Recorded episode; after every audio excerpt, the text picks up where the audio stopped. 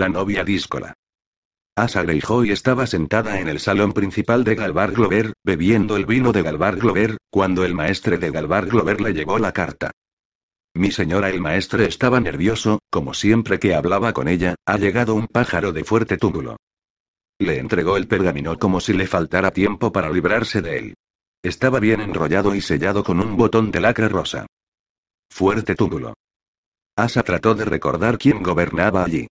Algún señor norteño que no me tendrá ninguna simpatía, seguro. Y aquel sello. Los Bolton de fuerte terror iban a la batalla bajo estandartes rosas salpicados de gotitas de sangre, así que no sería raro que usaran lacra rosa también para los sellos. Lo que tengo en las manos es puro veneno, pensó. Debería quemarlo. Pero rompió el sello, y una tirita de cuero le cayó en el regazo.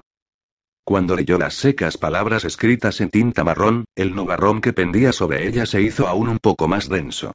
Alas negras, palabras negras. Los cuervos no eran nunca portadores de buenas noticias. El último mensaje que se había recibido en Bosque Espeso era el de Stanis Baratheon para exigir pleitesía. Pero aquello era mucho peor. Los norteños han tomado Foso Kailin. ¿El bastardo de Bolton? Le preguntó Carl, que estaba junto a ella. Ramsay Bolton, señor de Invernalia, o al menos así es como firma. Pero también hay otros nombres. Lady Dustin, Lady Zeruin y cuatro Risuelle habían estampado su firma bajo la del bastardo. Al lado se veía el burdo dibujo de un gigante, la marca de algún umber.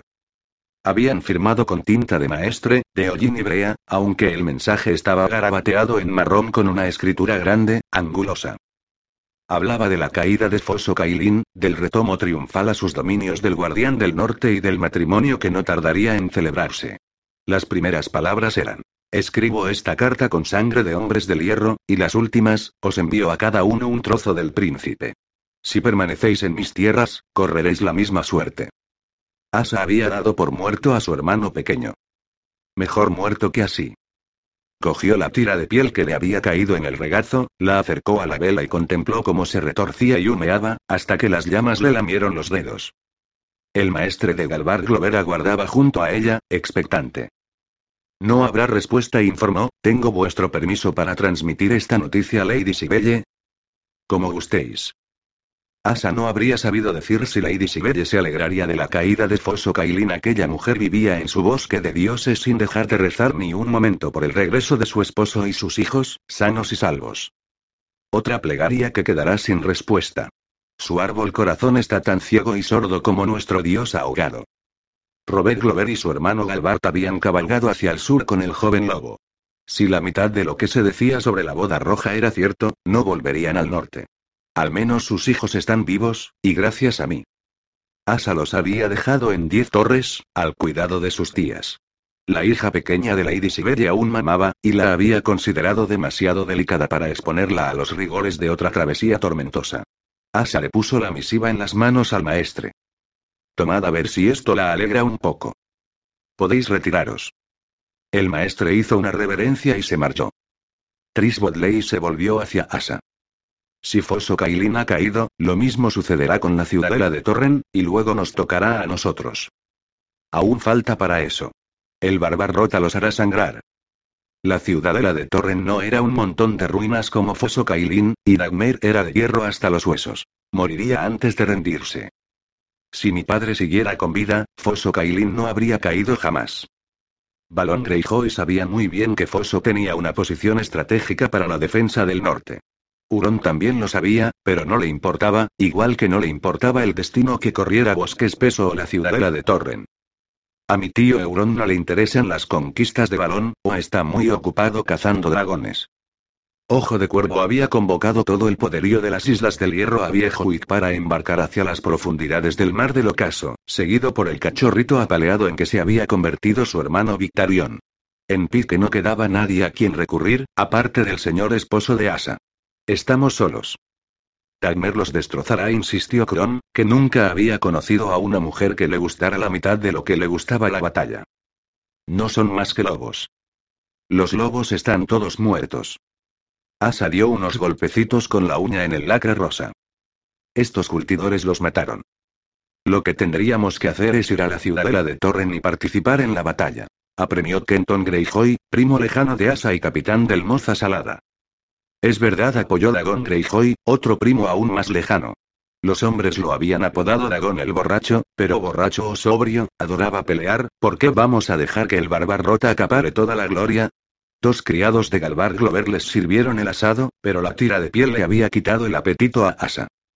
Mis hombres han perdido toda esperanza de vencer, pensó con pesadumbre. Ya no buscan más que una buena muerte. No le cabía duda de que los lobos se la proporcionarían. Más tarde o más temprano vendrán a recuperar este castillo. El sol se ocultaba ya tras los altos pinos del bosque de los lobos cuando Asa subió por los peldaños de madera hacia el dormitorio que había pertenecido a Galvar Glover. Había bebido demasiado vino y le retumbaba la cabeza. Asa Greyjoy quería a sus hombres, tanto a los capitanes como a los tripulantes, pero la mitad de ellos eran imbéciles. Imbéciles valientes, pero imbéciles. Que vayamos con el Barbarrota, claro, como si fuera tan fácil. Había muchas leguas entre bosque espeso y Dagmer, leguas de colinas escarpadas, bosques espesos y ríos bravos, y tantos norteños que no querían ni imaginárselo. Asa disponía de cuatro bacoluengos y menos de 200 hombres, y eso contando los de Tristifer Bodley, en quien no se podía confiar. Pese a toda su palabrería sobre el amor, no se imaginaba a Tris saliendo de la ciudadela de Torren para ir a morir con Dagmer Barbarrota. Carl la siguió hasta el dormitorio de Galvar Glover. Lágate le dijo. Quiero estar sola. No. ¿Quieres estar conmigo? Trató de besarla, y Asa lo apartó. Como vuelvas a tocarme, te. ¿Te qué? Desenfundó el puñal. Desnúdate, venga. Anda y que te folien, mocoso imberbe. Prefiero follarte a ti. Le cortó los cordones del jubón con un tajo rápido. Asa echó mano del hacha, pero Carl soltó el cuchillo, le cogió la muñeca y se la retorció hasta obligarla a estirar los dedos. Luego la tiró a la cama de Glover, la besó con violencia y le arrancó la túnica para liberar sus pechos. Ella trató de darle un rodillazo en la entrepierna, pero Carl se apartó y la obligó a abrir las piernas. Vas a ser mía. Te mataré mientras duermes. Asa le escupió. Estaba chorreando cuando la penetró. Maldito seas, gimió. Maldito seas, maldito, maldito seas. Le chupó los pezones y ella gritó, mitad de dolor y mitad de placer. Su coño se convirtió en el mundo. Se olvidó de Foso Kailin, de Ramsay Bolton y del trozo de piel. Se olvidó de la asamblea de sucesión, del fracaso, del exilio, de sus enemigos y de su marido. Lo único que importaban eran las manos de Carl, su boca, sus brazos en tomo a ella, su polla adentro. La penetró hasta que la hizo gritar, y luego otra vez hasta que la hizo llorar, hasta que por fin se derramó dentro de su vientre. Estoy casada, le recordó después. Me has deshonrado, mocoso imberbe. Mi señor esposo te cortará los cojones y te pondrá un vestido. Cal rodó a un lado para quedar tumbado junto a ella.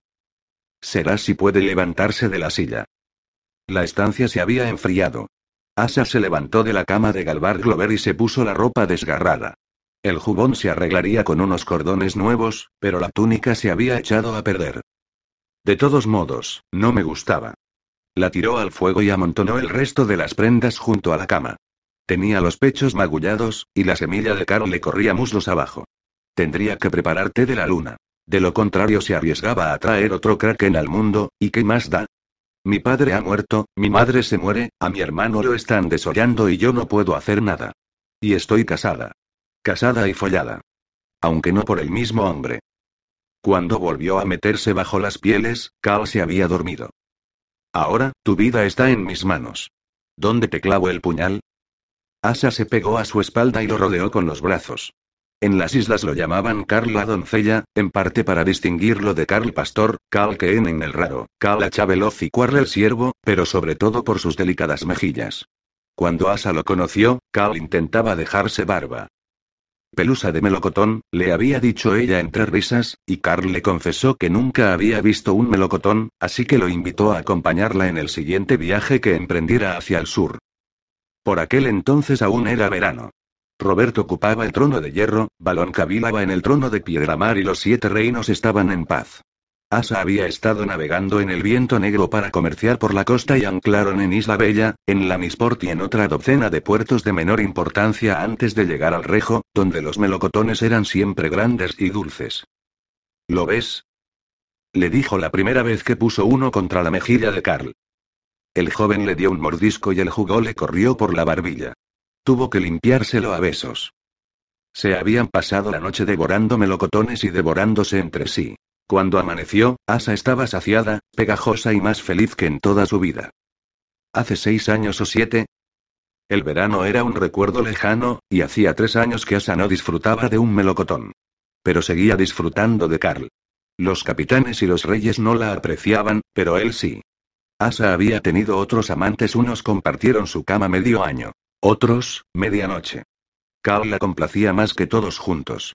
Se afeitaba dos veces al mes, sí, pero la barba frondosa no hace al hombre. A ella le gustaba sentir su piel suave en los dedos, y el roce de su cabello largo y liso en los hombros. Le gustaba su forma de besar, su forma de sonreír cuando le acariciaba los pezones con los pulgares. El vello que tenía entre las piernas era de un color arena algo más oscuro que el de la cabeza, pero era una pelusa en comparación con la recia pelambre que ocultaba ella bajo la ropa. Eso también le gustaba, y que tuviera cuerpo de nadador, esbelto y atlético, sin una sola cicatriz. Sonrisa tímida, brazos fuertes, dedos hábiles y dos buenas espadas. ¿Qué más puede pedir una mujer? De buena gana se habría casado con Carl, pero era hija de Lord Balón y él era plebeyo, nieto de un siervo. Demasiado humilde para casarse conmigo, pero no tanto como para que no le chupe la polla. Sonrió ebria, se metió bajo las pieles y tomó su miembro en la boca. Carl se movió en sueños, y enseguida se le empezó a poner dura. Asa no tardó en estar húmeda, y él, despierto. Se cubrió la espalda con las pieles y lo montó, clavándose en él hasta que no hubo manera de saber de quién era la polla y de quién el coño. En esa ocasión, alcanzaron juntos el clímax.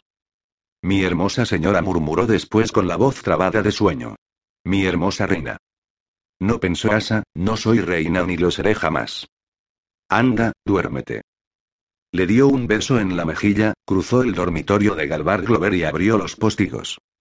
La luna brillaba casi llena y la noche era tan clara que se veían las montañas, con las cumbres coronadas de nieve. Frías, desoladas e inhóspitas, pero tan hermosas con esta luz. Las cimas brillaban, pálidas y cerradas como una hilera de dientes afilados. Las laderas y los picos más bajos se perdían en las sombras. El mar estaba más cerca, tan solo a cinco leguas hacia el norte, pero no lo veía. Había demasiadas colinas en medio. Y árboles, demasiados árboles. El bosque de los lobos, como lo llamaban los norteños. Casi todas las noches se oían los aullidos de los animales que se llamaban en la oscuridad. Un océano de hojas. Ojalá fuera un océano de agua. Bosque espeso estaba más cerca del mar que Invernalia, pero seguía demasiado lejos para su gusto. El aire olía a pinos, no a sal. Al noreste de aquellas sombrías montañas grises estaba el muro, donde Stanis Baratheon había izado sus estandartes.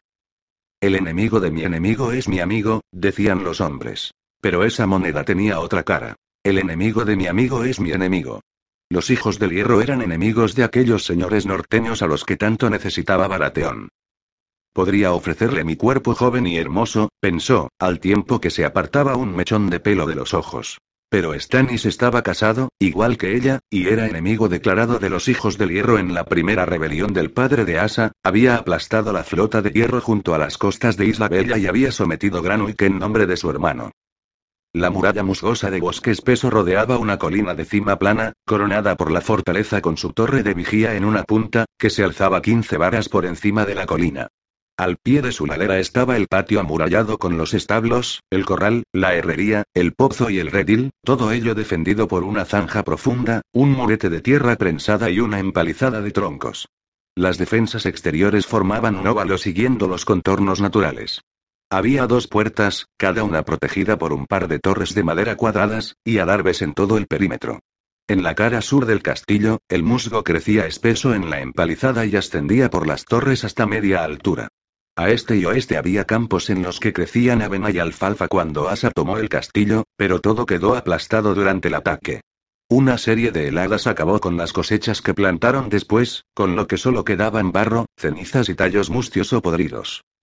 Era un castillo antiguo, pero no fuerte. Ella se lo había arrebatado a los Glover, y el bastardo de Bolton se lo arrebataría a ella. Aunque no la desollaría, no. Asa Greyjoy no se dejaría capturar con vida.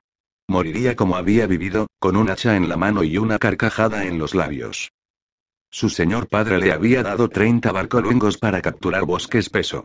Le quedaban cuatro, contado el viento negro, y uno era de Tris Bodley, que se le había unido cuando ya huían los demás. No. No es justo. Pusieron rumbo de vuelta para jurar pleitesía a su rey. Yo fui quien huyó. Solo con recordarlo le ardía la cara de vergüenza. Vete había apremiado el lector mientras los capitanes arrastraban a su tío Euron colina de Naga abajo para ponerle la corona de madera de deriva. Le dijo el cuervo al grajo. Ven conmigo. Te necesito para convocar a los hombres de Arlau. En aquel momento aún tenía intención de pelear. Los hombres de Arlau están aquí, al menos los que cuentan. Algunos han gritado el nombre de Euron. No enfrentaré a Arlau contra Arlau. Euron está loco y es peligroso. Ese cuerno infernal. Ya lo he oído. Vete, Asa. Cuando Euron tenga la corona te buscará, y más vale que no te ponga un ojo encima. Si me alzo con mis otros tíos. Morirás como proscrita, enfrentada a todos. Cuando postulas tu nombre ante los capitanes te sometes a su criterio. Ahora no puedes ir contra ese mismo criterio. Solo una vez se anuló el dictamen de la Asamblea de Sucesión. Lea a Eret. Solo a Rodríguez el lector se le ocurriría hablar de algún libro viejo mientras sus vidas se mantenían en equilibrio en el filo de una espada. Si tú te quedas, yo también se obcecó. No seas idiota. Esta noche, Euron muestra al mundo su ojo sonriente, pero cuando llegue la mañana. Eres hija de Balón, Asa. Tienes más derecho al trono que él. Si te quedas, te matará o te casará con el remero rojo. No sé qué es peor. Vete, no tendrás otra oportunidad. Asa había anclado el viento negro en el extremo opuesto de la isla temiendo una eventualidad como aquella. Viejo Wig no era grande, así que podía estar a bordo de su barco antes de que saliera el sol, y de camino hacia Arlau antes de que Euron se diera cuenta de que se había marchado, pero aún así titubeó hasta que su tío insistió una vez más. Por el amor que me profesas, chiquilla, vete de una vez. No me obligues a presenciar tu muerte. Así que se había marchado, no sin antes pasar por diez torres para despedirse de su madre.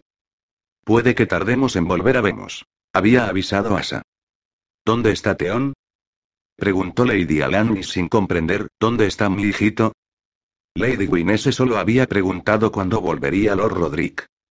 Soy siete años mayor que él. Diez torres me corresponde por derecho. Asa estaba todavía en Diez Torres, aprovisionando los barcos, cuando le llegó la noticia de su casamiento. Mi disco la sobrina necesita un hombre que la dome le contaron que había dicho ojo de cuervo, y sé quién es el indicado. La casó con Eric y Don Marker, y además encomendó al es el gobierno de las Islas del Hierro mientras él cazaba dragones. Eric había sido un gran hombre en sus tiempos, un asaltante intrépido que podía alardear de haber navegado con el abuelo del abuelo de Asa, el dragón Greyjoy, en cuyo honor habían puesto nombre a Dragón el borracho. Las viejas de Isla Bella todavía asustaban a los niños con cuentos sobre Lord Dragón y sus hombres. En la asamblea de sucesión ofendía a Eric. Reflexionó Asa. Seguro que no lo ha olvidado. Tenía que reconocérselo a su tío con una jugada maestra había transformado a un rival en aliado, había asegurado las islas durante su ausencia y había acabado con cualquier amenaza que pudiera suponer Asa. Y seguro que además se lo ha pasado en grande. Según Tris Bodley, Ojo de Cuervo había puesto una foca en el lugar de Asa en la boda. Espero que Eric no se empeñara en consumar, apuntó ella. No puedo volver a casa, pero tampoco puedo quedarme mucho más. El silencio del bosque la volvía loca. Se había pasado la vida entre islas y barcos, y en el mar nunca había silencio. Llevaba en las venas el sonido de las olas contra las rocas de la costa, pero en bosque espeso no había olas. Solo árboles, árboles sin fin, pino soldado, centinelas, hayas, fresnos, robles viejos, castaños, carpes y abetos. Su sonido era más suave que el del mar, y Asa solo lo oía cuando soplaba el viento en esas ocasiones, los suspiros la rodeaban como si los árboles susurrasen en un idioma desconocido. Aquella noche, los susurros eran más altos que nunca. El crepitar de las hojas muertas se dijo, el crujido de las ramas al viento. Se apartó de la ventana, del bosque. Necesito sentir de nuevo una cubierta bajo los pies. O al menos, algo de comida en el estómago. Aquella noche había tomado demasiado vino, pero poco pan y nada del asado sangrante. La luz de la luna le bastó para encontrar la ropa. Se puso unos calzones negros gruesos, una túnica acolchada y un jubón de cuero verde con escamas de acero superpuestas. Dejó a Carl profundamente dormido y bajó por la escalera exterior de la fortaleza, donde los peldaños crujieron bajo sus pies descalzos. Un centinela que patrullaba la muralla la divisó y alzó la lanza hacia ella. Asa se identificó con un silbido. Mientras cruzaba el patio en dirección a las cocinas, los perros de Galvar Glover se pusieron a ladrar. Mejor pensó. Eso ahogará el sonido de los árboles. Mientras cortaba un trozo de un queso amarillo del tamaño de una rueda de carro, Tris Bodley entró en la cocina arrebujado en una gruesa capa de piel. Mi reina saludó. No te burles de mí. Siempre serás la reina de mi corazón. Eso no cambiará por muchos idiotas que griten en una asamblea de sucesión. ¿Qué voy a hacer con este crío? Asa no dudaba de su devoción. No solo había gritado su nombre en la colina de Naga, sino que había cruzado el mar para reunirse con ella, aunque para eso había tenido que renunciar a su rey, a su familia y a su hogar. Aunque no se atrevió a desafiar abiertamente a Euron. Cuando la flota de Ojo de Cuervo se hizo a la mar, Tris se limitó a rezagarse para cambiar de rumbo cuando los otros barcos se perdieron de vista. Pero hasta para eso hacía falta bastante valor. Ya nunca podría regresar a las islas. ¿Queso? Le ofreció. También hay jamón y mostaza. No es comida lo que quiero, mi señora, bien lo sabes. Tris se había dejado una barba castaña en bosque espeso. Decía que era para calentarse la cara. Te he visto bajar desde la torre de guardia. Si estabas de guardia, ¿qué haces aquí? He dejado allí a Cromia en el cuerno. ¿Cuántos ojos hacen falta para ver crujir las hojas a la luz de la luna? Tenemos que hablar. ¿Otra vez? Dejó escapar un suspiro. Ya conoces a la hija de Agen, la del pelo rojo. Maneja el timón mejor que cualquier hombre y es bonita de cara. Tiene 17 años, y la he visto mirarte. No me interesa la hija de Agen. Estuvo a punto de tocarla, pero se lo pensó dos veces. Es hora de partir, Asa. Foso Kailin era lo único que impedía que subiera la marea. Si nos quedamos, los norteños nos matarán a todos. Lo sabes de sobra. ¿Me pides que huya? Te pido que vivas. Sabes que te quiero. No. Quieres a una doncella inocente que solo existe en tu cabeza, a una chiquilla asustada que necesita tu protección. Yo no te quiero, le replicó sin paños calientes, y jamás huyó. ¿Qué te retiene aquí aparte de los pinos, el lodo y los enemigos? Tenemos barcos. Navega conmigo y empezaremos una vida nueva en el mar. ¿Como piratas? Casi resultaba tentador. Que los lobos se queden con sus bosques deprimentes. Volveré al mar abierto. Como mercaderes. Viajaremos al este, igual que Ojo de Cuervo, pero volveremos con sedas y especias, y no con un cuerno de dragón. Un solo viaje al mar de Jade y lograremos una fortuna digna de los dioses. Nos compraremos una mansión en Antigua o en cualquiera de las ciudades libres. Carl, tú y yo. Vio cómo se encogía ante la mención de Carl. Puede que la hija de Agen quiera navegar contigo por el mar de Jade. Yo sigo siendo la hija del Kraken. Mi lugar está, ¿dónde? No puedes volver a las islas, a menos que tengas intención de someterte a tu señor esposo. Asa hizo un esfuerzo por imaginarse en la cama con Eric y Don Marker, aplastada bajo su mole y soportando sus abrazos. Peor sería el remero rojo, o Lucas del zurdo. En otros tiempos, el destrozayunques era un gigante de fuerza temible y lealtad inquebrantable que no temía a nada. Puede que no sea tan grave. Lo más probable es que muera la primera vez que intente cumplir como esposo. Eso la convertiría en la viuda de Eric mucho mejor que ser la esposa de Eric. O mucho peor, según cómo se lo tomaran sus nietos. Y mi tío. Al final, todos los vientos me empujan de vuelta con Euron. Tengo rehenes en Arlau, le recordó. Y también está Punta Dragón Marino. Si no me dejan heredar el reino de mi padre, ¿qué me impide forjarme otro? Punta Dragón Marino había tenido más población en otros tiempos. En sus colinas y cenagales aún se podían ver ruinas, restos de antiguas fortalezas de los primeros hombres. En los altozanos quedaban los círculos de arcianos que habían dejado los hijos del bosque.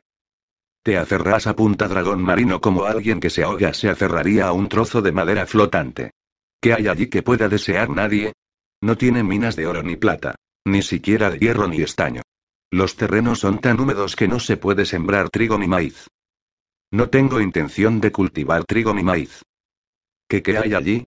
Te lo explicaré dos largas costas, un centenar de calas ocultas, nutrias en los lagos, salmones en los ríos, almejas en las orillas, colonias de focas junto a las playas y pinos altos para construir barcos.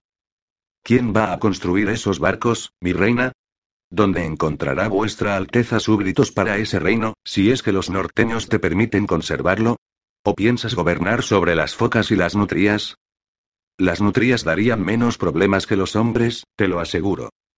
Dejó escapar una carcajada triste. Y las focas son más listas. No, puede que tengas razón. Mi mejor opción sigue siendo volver al pique. En Arlau habrá quien se alegre de mi regreso, y en pique también. Además, al matar a Lord Baelor, Euron no hizo muchos amigos en Marea Negra. Podría partir en busca de mi tío Aeron e instigar la rebelión en las islas. No se había vuelto a ver a pelo mojado después de la asamblea de sucesión, pero sus hombres ahogados afirmaban que se había retirado a Gran desde donde no tardaría en desencadenar la ira del dios ahogado sobre Ojo de Cuervo y sus secuaces. El destrozayunques también anda buscando a pelo mojado y persigue a los hombres ahogados. Ha detenido a Verum Blacktide para interrogarlo. Hasta el viejo gaviota gris está encadenado. ¿Cómo vas a encontrar al sacerdote si los hombres de Euron no dan con él? Es de mi sangre. Es hermano de mi padre. Pobre respuesta, y Asa lo sabía. ¿Sabes qué me parece a mí? Me temo que estoy a punto de saberlo. Me parece que pelo mojado ha muerto, que ojo de cuervo le cortó el cuello. Iron Maker lo busca únicamente para hacernos creer que escapó. Euron no quiere que la gente lo considere un asesino de la sangre de su sangre. Que ojo de cuervo no se entera de que has dicho eso. Si supiera que alguien opina que no quiere que lo consideren un asesino de la sangre de su sangre, matará a uno de sus hijos solo para demostrar que se equivoca. Asa se sentía casi sobria otra vez. Era el efecto que tenía en ella Tristifer Bodley. Aunque encontrarás a tu tío pelo mojado, fracasaríais. Los dos estuvisteis en la asamblea de sucesión, así que no podéis alegar que se convocó de manera ilegítima, como hizo Torgon. Según todas las leyes de los dioses y los hombres, debéis someteros a su decisión. No puedes. Un momento. Asa frunció el ceño, ¿qué Torgón? Torgón el rezagado. Era uno de los reyes de la edad de los héroes. Era todo lo que recordaba, ¿qué pasa con él? Torgón Hierro Gris era el hijo mayor del rey. Pero el rey era anciano, y Torgón, inquieto. Así que la muerte de su padre lo sorprendió mientras se dedicaba a saquear el Mander con su fortaleza del escudo gris como base de operaciones. En vez de avisarlo, sus hermanos convocaron a toda prisa una asamblea de sucesión, seguros de que uno de ellos llevaría la corona de madera de deriva. Pero los capitanes y reyes eligieron a Urragón Godbroter, y lo primero que hizo fue ordenar la muerte de todos los hijos del rey anterior. Así se hizo, y a partir de entonces pasaron a llamarlo mal hermano, aunque tampoco eran parientes suyos. Gobernó durante casi dos años. Asa recordó el resto de la historia. Torgón volvió a su hogar. Y firmó que la asamblea de sucesión no tenía validez legal, puesto que él no había asistido. Mal hermano había demostrado a aquellas alturas que era tan taimado como cruel, y le quedaban pocos amigos en las islas. Los sacerdotes lo condenaron. Los señores se alzaron contra él y hasta sus propios capitanes lo despedazaron. Eligieron rey a Torgón el rezagado, que gobernó 40 años. Asa cogió a Tris Bodley por las orejas y le estampó un beso en los labios. Cuando lo soltó, estaba congestionado y sin aliento. ¿Qué pasa? Pasa que te he besado. Que me ahoguen por imbécil, Tris, debería haber recordado. Se interrumpió de repente, y cuando Tris fue a decir algo le indicó que se callara y escuchara. Eso que se ha oído era un cuerno de guerra. Agen. Lo primero que se le ocurrió fue que Eric Ironmaker, su esposo, acudía para reclamar a su disco la esposa. Parece que el dios ahogado me sonríe. Yo me preguntaba qué podía hacer, y él me envía enemigos para que luche contra ellos. Asa se puso en pie y guardó el cuchillo en la vaina. La batalla viene a nosotros. Corrió al patio interior del castillo, seguida de cerca por Tris, pero llegó demasiado tarde, la pelea había terminado. Asa se encontró con dos norteños que sangraban junto al muro este, cerca de la poterna, vigilados por Lorenacha Larga, al seis dedos y lengua amarga. Crom y Agen los han visto saltar el muro. Le explicó lengua amarga. ¿Solo eran dos? Preguntó Asa. Cinco. A dos los hemos matado antes de que saltaran, y Arl se ha cargado al otro en el alarbe. Estos dos son los que han llegado al patio. Uno estaba muerto, con los sesos untados en el hacha de Loren, pero el segundo seguía respirando con dificultad pese a que la lanza de lengua amarga lo había clavado al suelo en medio de un creciente charco de sangre. Ambos llevaban prendas de cuero endurecido, capa de tonos pardos, verdes y negros, y ramas con hojas entrelazadas en la cabeza y los hombros. ¿Quién eres? preguntó Asa al herido. Un Flint. ¿Quién sois vos? Asa de la casa Greyjoy. Este es mi castillo. Bosque espeso es el hogar de Galvar Glover, no de los calamares. ¿Sois más? Exigió saber Asa. Como no obtuvo ninguna respuesta, agarró la lanza de lengua amarga y la hizo girar, y el norteño gritó de dolor al tiempo que brotaba más sangre de la herida. ¿A qué habéis venido? La señora dijo con un estremecimiento. Por los dioses, parad. Veníamos a por la señora, a rescatarla. Solo éramos nosotros cinco. Asa lo miró a los ojos. Al ver la mentira en ellos, se apoyó en la lanza y la volvió a girar. ¿Cuántos más hay? preguntó. Dímelo, o estarás muriendo hasta que amanezca. Mucho sollozó el hombre al final. Miles. Tres mil, cuatro. Ah, ah, ah. Le arrancó la lanza y se la clavó en el cuello para poner fin a las mentiras. Según el maestre de Galvar Glover, los clanes de las montañas eran demasiado pendencieros para unirse si no era bajo el mando de un Stark. A lo mejor no mentía. A lo mejor solo se equivocaba. Era un sabor que ella misma había probado en la asamblea de sucesión de su tío. A estos cinco los mandaron para que abrieran las puertas antes del ataque principal, dijo. Loren, Arl, id a buscar a Lady Glover y a su maestre. Enteros o ensangrentados, Quiso saberlo Renacha Larga. Enteros e ilesos. Lengua amarga, sube a esa torre, maldita sea mil veces, y diles a Cron y a Agen que vigilen bien. Si ven algo, allá sea una liebre, quiero enterarme. El patio de bosque espeso no tardó en llenarse de gente asustada. Los hombres de Asa estaban ocupados en ponerse la armadura o en subir a los adarves, mientras que los de Galvar Glover miraban a su alrededor con el miedo dibujado en el rostro y hablaban en susurros. Tuvieron que subir de la bodega al mayordomo de Glover, que había perdido una pierna durante la toma del castillo. El maestre no paró de protestar hasta que Loren le partió la cara de un puñetazo con el guantelete. Lady Glover salió del bosque de dioses del brazo de su doncella. Os advertí de que llegaría este día, mi señora dijo al ver los cadáveres en el suelo.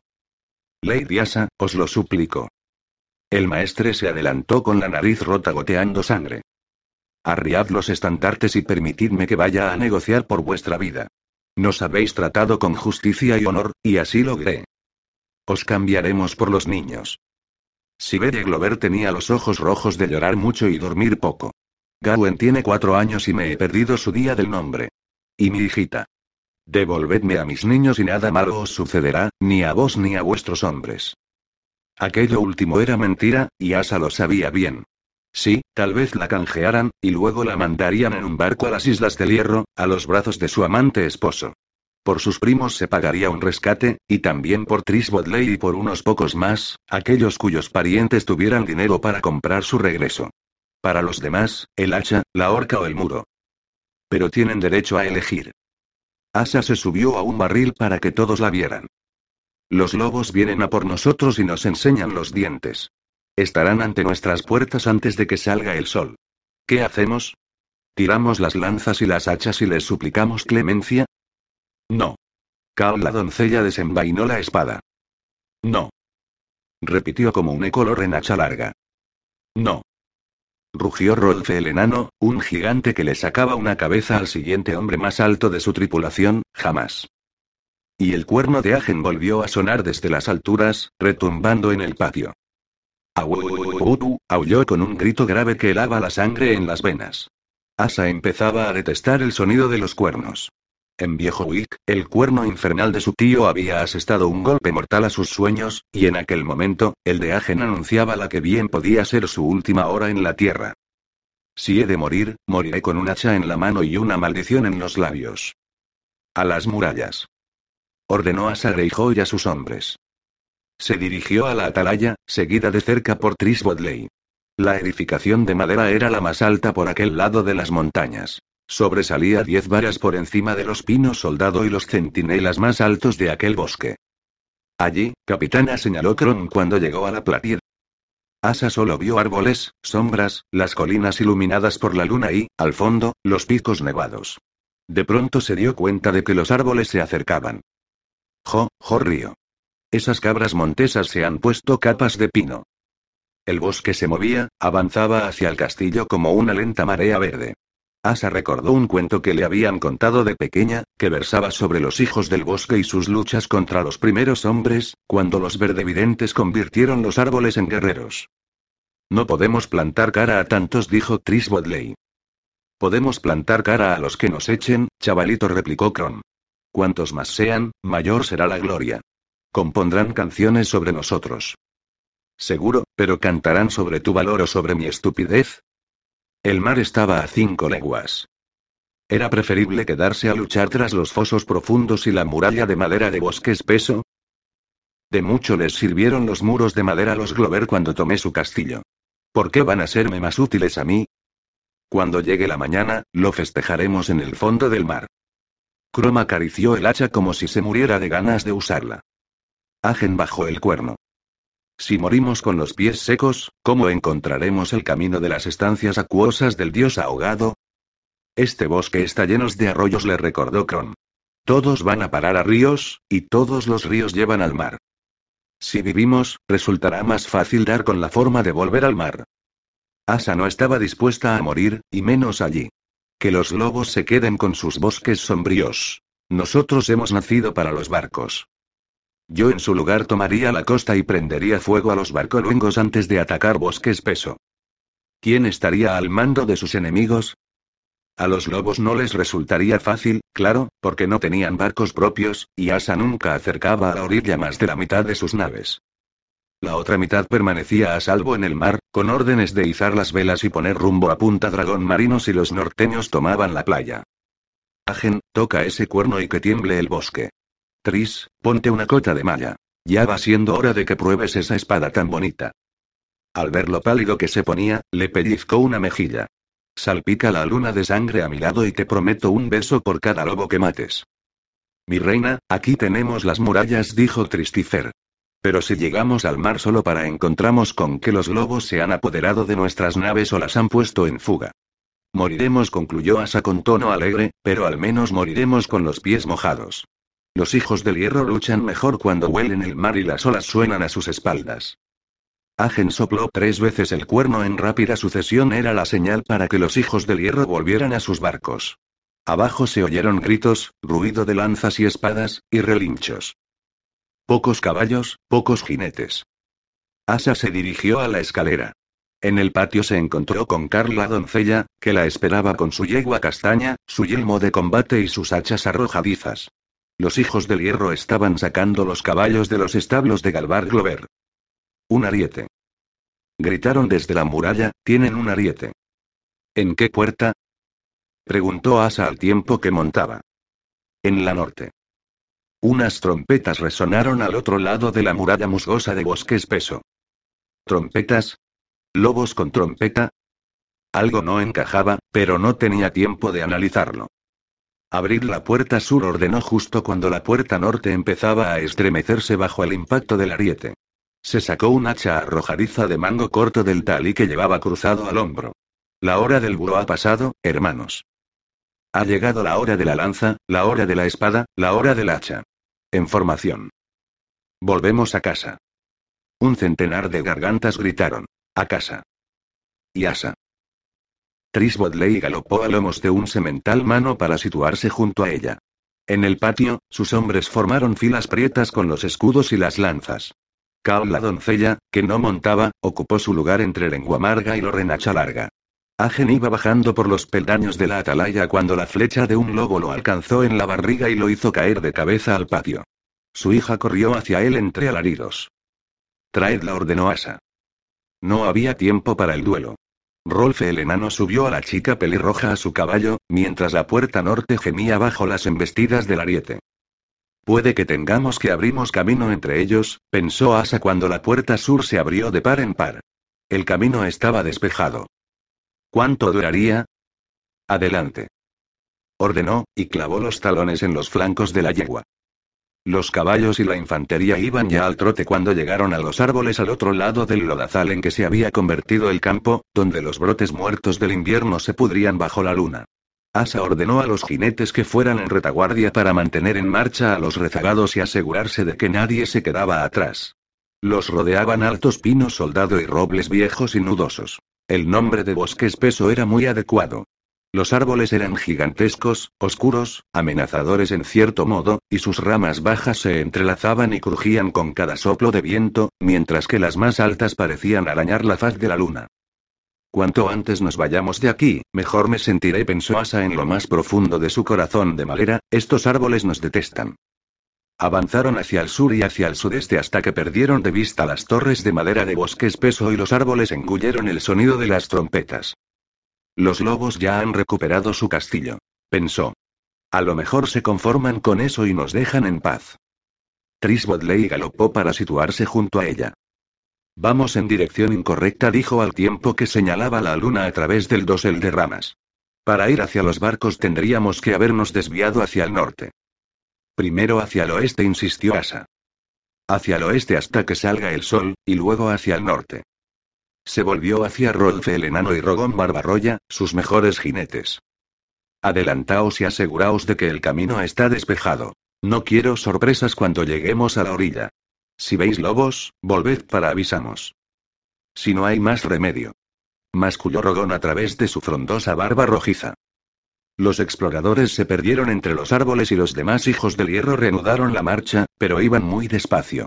Los árboles les ocultaban la luna y las estrellas, y el suelo que pisaban era negro y traicionero. No habían recorrido ni mil pasos cuando la yegua de su primo Kenton metió la pata delantera en un agujero y se la rompió. Kenton tuvo que rajarle el cuello para que cesaran sus relinchos. Tenemos que hacer antorchas, suplicó Tris. La luz atraerá a los norteños. Asa maldijo y se preguntó si no habría cometido un error al salir del castillo. No. Si nos hubiéramos quedado para luchar, ya estaríamos todos muertos. Pero avanzar a ciegas en la oscuridad tampoco servía de nada. Estos árboles nos matarían si pudieran. Se quitó el yelmo para echarse hacia atrás el pelo empapado de sudor. Dentro de pocas horas saldrá el sol. Pararemos aquí a descansar hasta que amanezca. Parar resultó bastante fácil. No tanto descansar. Nadie pudo conciliar el sueño esa noche, ni siquiera Dale Parpado Pesado, un remero que tenía fama de echarse una siesta entre bogada y bogada. Unos cuantos hombres se sentaron a pasarse de mano en mano un odre de la sidra de Galvar Glover. Los que habían llevado provisiones las repartieron con los demás, y los jinetes dieron de comer y abrevaron a los caballos. Su primo Kenton Greyjoy apostó a tres hombres en las copas de los árboles para que dieran la voz de alarmas y divisaban antorchas en el bosque. Crom se dedicó a afilar el hacha, y Carl la doncella, la espada. Los caballos pastaban la hierba muerta y los hierbajos de los alrededores. La pelirroja hija de Agen agarró a Tris Bodley por la mano para llevárselo entre los árboles, y cuando él la rechazó eligió a seis dedos en su lugar. ¿Por qué no hago yo lo mismo? Sería bonito perderse por última vez entre los brazos de Carl. Tenía un mal presagio. Volvería a sentir la cubierta del viento negro bajo los pies, y si la sentía, ¿a dónde la llevaría? Las islas me están vetadas a menos que quiera ponerme de rodillas, abrirme de piernas y aguantar los abrazos de Eric, y ningún puerto de poniente recibirá bien a la hija del Kraken. Podía dedicarse al comercio, como parecía querer Tris, o dirigirse a los peldaños de piedra para unirse a los piratas, o, enviaros un trozo de príncipe a cada uno. Murmuró, Prefiero un trozo de ti, sonrió Carla ser posible. Ese trocito tan tierno que está, un objeto salió volando de los árboles y cayó entre ellos con un sonido blando, pegajoso. Rebotó y rodó unos palmos antes de detenerse entre las raíces de un roble. Era redondo, oscuro, húmedo, cubierto de pelo largo. Rolfe el enano ya no es tan alto, comentó lengua amarga. La mitad de los hombres de Asa ya se había puesto en pie para recoger escudos, hachas y lanzas. Ellos tampoco han encendido antorchas, y conocen este bosque mucho mejor que nosotros. Tuvo tiempo de pensar. De repente, los árboles estallaron a su alrededor y los norteños cayeron sobre ellos entre aullidos. Lobos. Aullan como putos lobos. Es el grito de guerra del norte. Sus hijos del hierro respondieron con sus propios gritos, y comenzó la batalla. Jamás existiría bardo capaz de componer una canción sobre aquella escaramuza. Ningún maestre escribiría una crónica para los amados libros del lector. No ondeó ningún estandarte. No sonó ningún cuerno de guerra. Ningún gran señor convocó a sus hombres para dirigirles unas últimas palabras cargadas de emoción. Lucharon a la escasa luz previa al amanecer, sombra contra sombra, tropezando con rocas y raíces, sobre una alfombra de barro y hojas podridas. Los hijos del hierro llevaban cotas de malla y corazas descoloridas por el salitre. Los norteños, pieles, cuero y ramas de pino. La luna y las estrellas presenciaron su enfrentamiento mientras los iluminaban con la débil luz que se filtraba por el entramado que los cubría. El primer hombre que llegó hasta Asa murió a sus pies con el hacha arrojadiza entre los ojos. Aquello le dio un respiro, lo justo para ponerse el escudo. A mí. Gritó, pero ni ella misma sabía si estaba llamando a sus hombres o a sus enemigos. Un norteño apareció ante ella y blandió un hacha con ambas manos al tiempo que aullaba su ira sin palabras. Asa levantó el escudo para bloquear el golpe y se le acercó para hundirle el puñal en las tripas. El aullido del hombre cambió de tono durante la caída. Asa dio media vuelta para enfrentarse a otro lobo que la atacaba por la espalda y le lanzó un tajo bajo el yelmo. La estocada de su enemigo la acertó debajo del pecho, pero la cota de malla paró el golpe, de modo que le clavó el puñal en el cuello para que se ahogara en su propia sangre. Una mano la agarró por el pelo, pero lo llevaba tan corto que no pudo hacerle volver la cabeza, así que le descargó el talón en el empeine y se liberó cuando el otro gritó de dolor. Cuando se volvió, su enemigo ya estaba en el suelo, moribundo, todavía con un mechón de su pelo en la mano. Cal estaba junto a él con la espada larga goteando sangre y la luz de la luna reflejada en los ojos. Lengua amarga iba contando norteños en voz alta a medida que los mataba. 4. Gritó mientras uno caía, 5. Un instante después. Los caballos relinchaban y coceaban con los ojos muy abiertos, enloquecidos por la sangre y la carnicería. Todos excepto el gran semental ruano de Tris Bodley. Tris aún conseguía ir a caballo, y su animal giraba y se alzaba sobre los cuartos traseros mientras él lanzaba golpes de espada a diestro y siniestro. Me parece que voy a deberle algún beso más antes de que acabe la noche, pensó Asa. 7. Anunció lengua amarga, pero a su lado, Lorrenacha larga se revolcaba con una pierna retorcida bajo el cuerpo, y las sombras seguían atacando entre aullidos. Luchamos contra la vegetación, se dijo Asa al tiempo que mataba a un hombre que llevaba más hojas que ningún árbol de los alrededores. La idea la hizo reír, y su carcajada atrajo a más lobos, a los que mató, y casi le entraron ganas de empezar a contarlos ella también.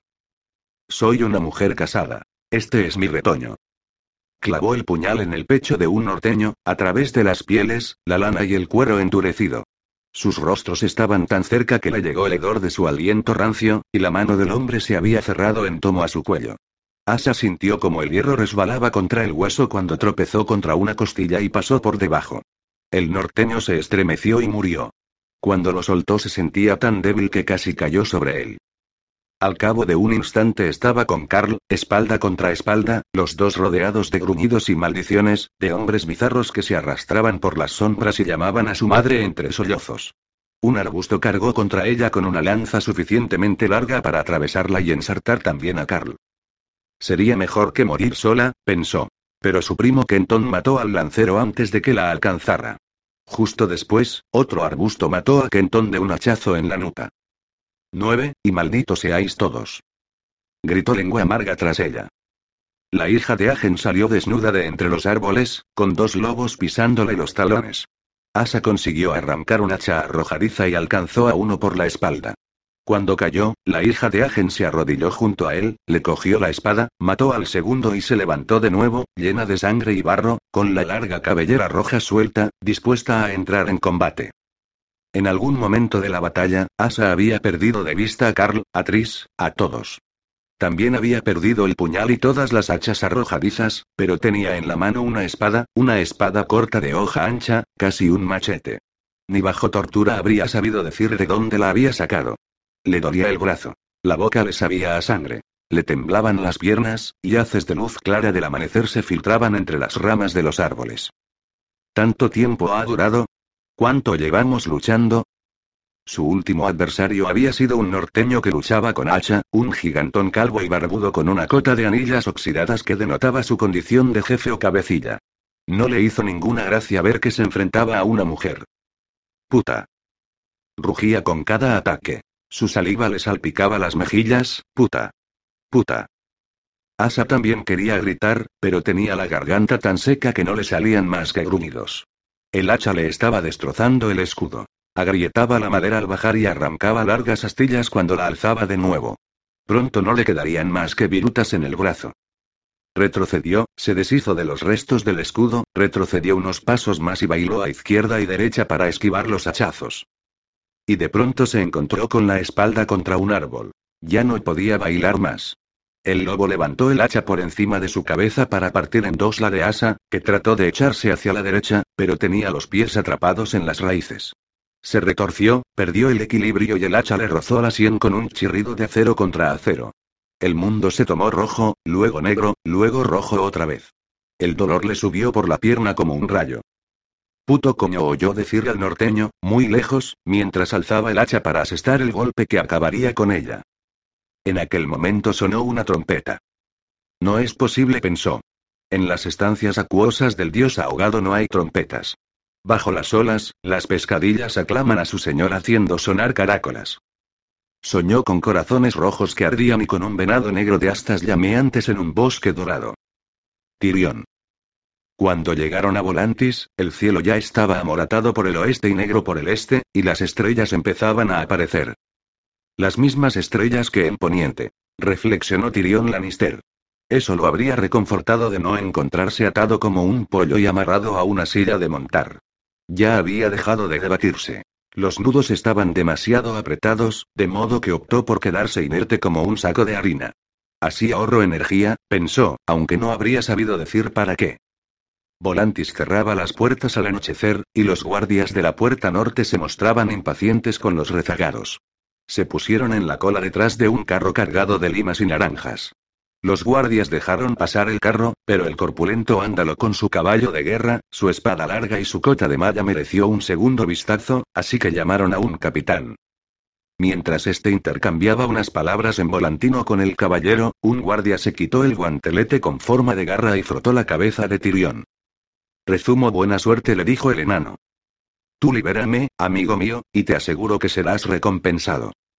Guárdate las mentiras para los que hablen tu idioma, Nomo le dijo su captor cuando los volantinos los dejaron pasar. Habían reemprendido la marcha para cruzar la puerta y atravesar la impresionante muralla de la ciudad. Vos sí que habláis mi idioma. ¿Puedo conmoveros con promesas, o ya habéis decidido compraros un señorío con mi cabeza? Ya he sido señor, y por derecho de nacimiento. No me interesan los títulos vacíos.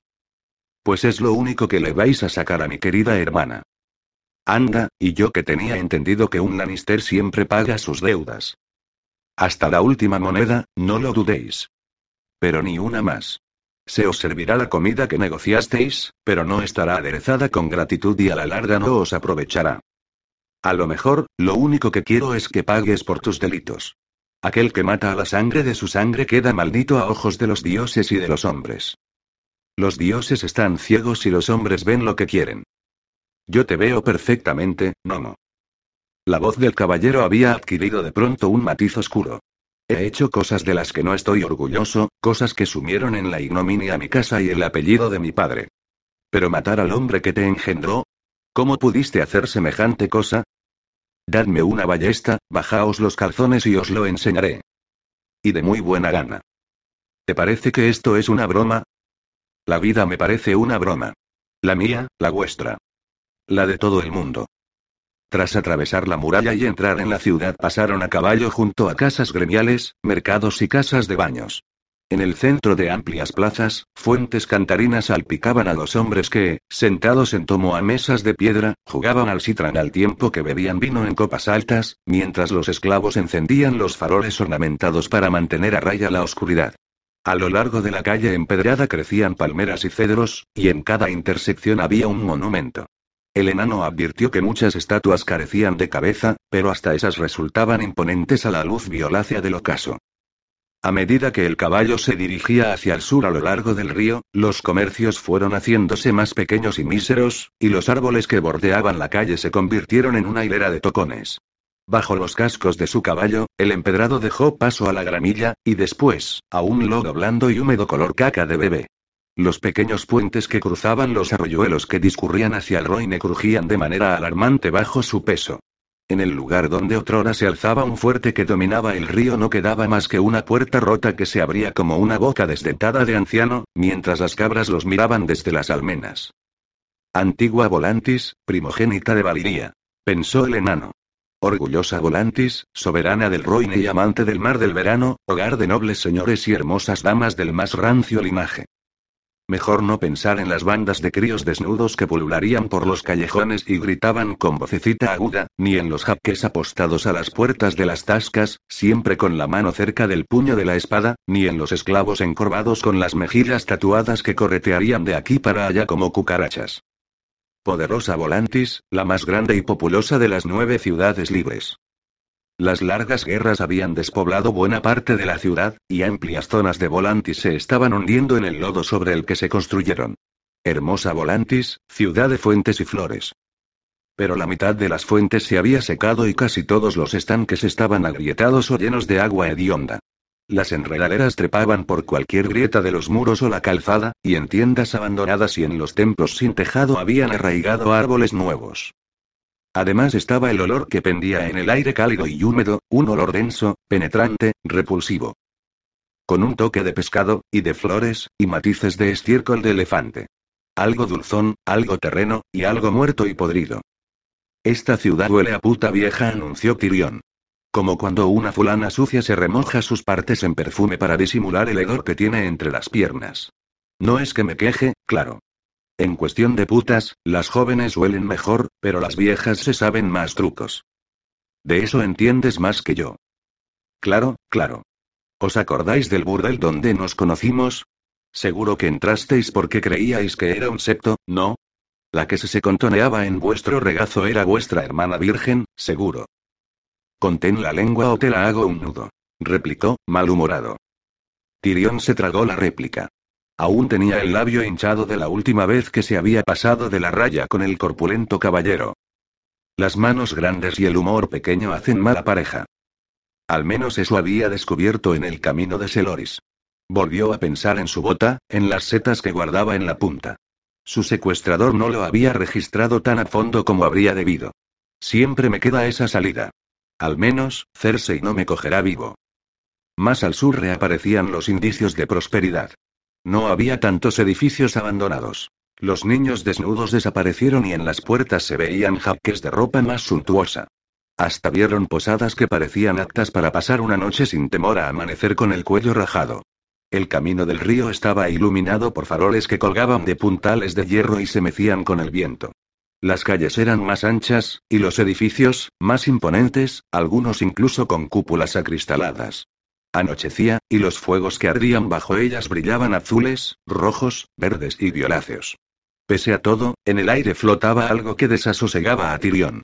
Sabía que, al oeste del Roine, los puertos de Volantis estaban llenos de marineros, esclavos y mercaderes, y las tabernas, posadas y burdeles los acogían. En cambio, al este del río no había apenas forasteros de allende los mares. Aquí no nos quieren, comprendió el enano. La primera vez que pasaron junto a un elefante, Tyrion no pudo contenerse y se quedó mirándolo. Cuando era niño había un elefante en la casa de fieras de Lannisport, pero el animal murió cuando él tenía siete años, y además, aquel gigante gris era el doble de grande. Más adelante les tocó ir tras un elefante de menor tamaño, blanco como un hueso viejo, que tiraba de un carromato ornamentado. ¿Un carro de bueyes sigue siendo un carro de bueyes si no tiene bueyes? Preguntó a su secuestrador.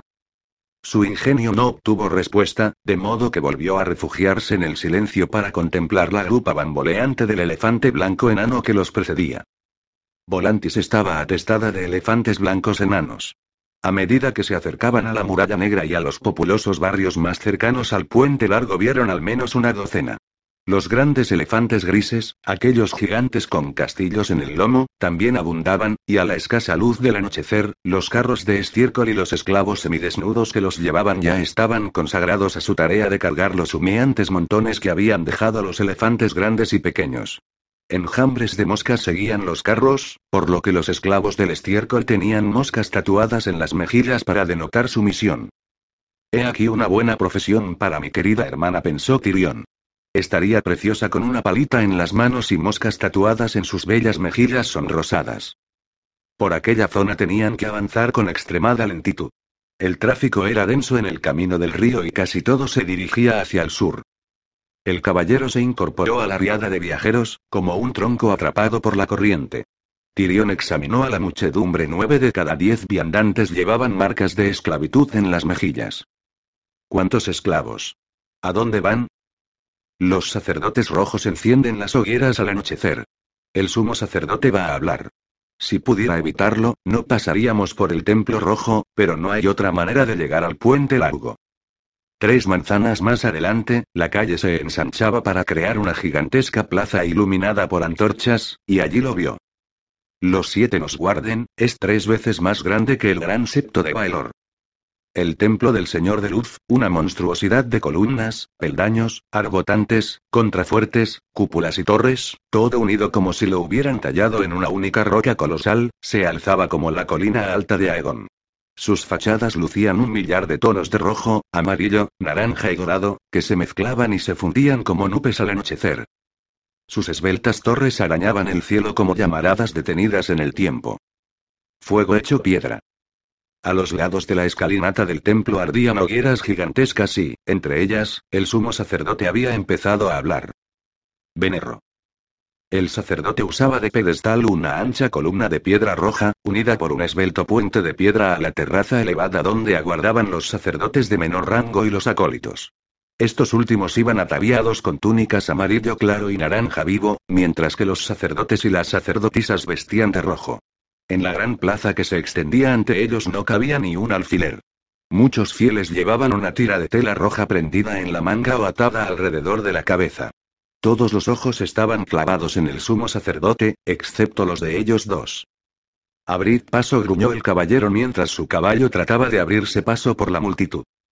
Los volantinos lo dejaron pasar, pero con miradas resentidas y furiosas. La voz estentórea de Venerro llenaba el lugar. Era alto y delgado, con el rostro demacrado y la piel blanca como la leche. Llamas tatuadas le cubrían las mejillas, la barbilla y la cabeza rapada, creando una llamativa máscara roja que crepitaba alrededor de los ojos y serpenteaba hacia abajo, alrededor de la boca sin labios. ¿Es un tatuaje de esclavo? Quiso saber Tirión. El templo rojo los compra de niños y los hace sacerdotes, guerreros o putas con vino el caballero. Mira. Señaló los peldaños, donde una hilera de hombres con armadura ornamentada y capa naranja montaban guardia ante las puertas del templo. Las lanzas que esgrimían tenían la punta en forma de llama. La mano de fuego, los soldados sagrados del Señor de Luz, defensores del templo. Caballeros de fuego. ¿Cuántos dedos tiene mano? Un millar. Nunca más y nunca menos.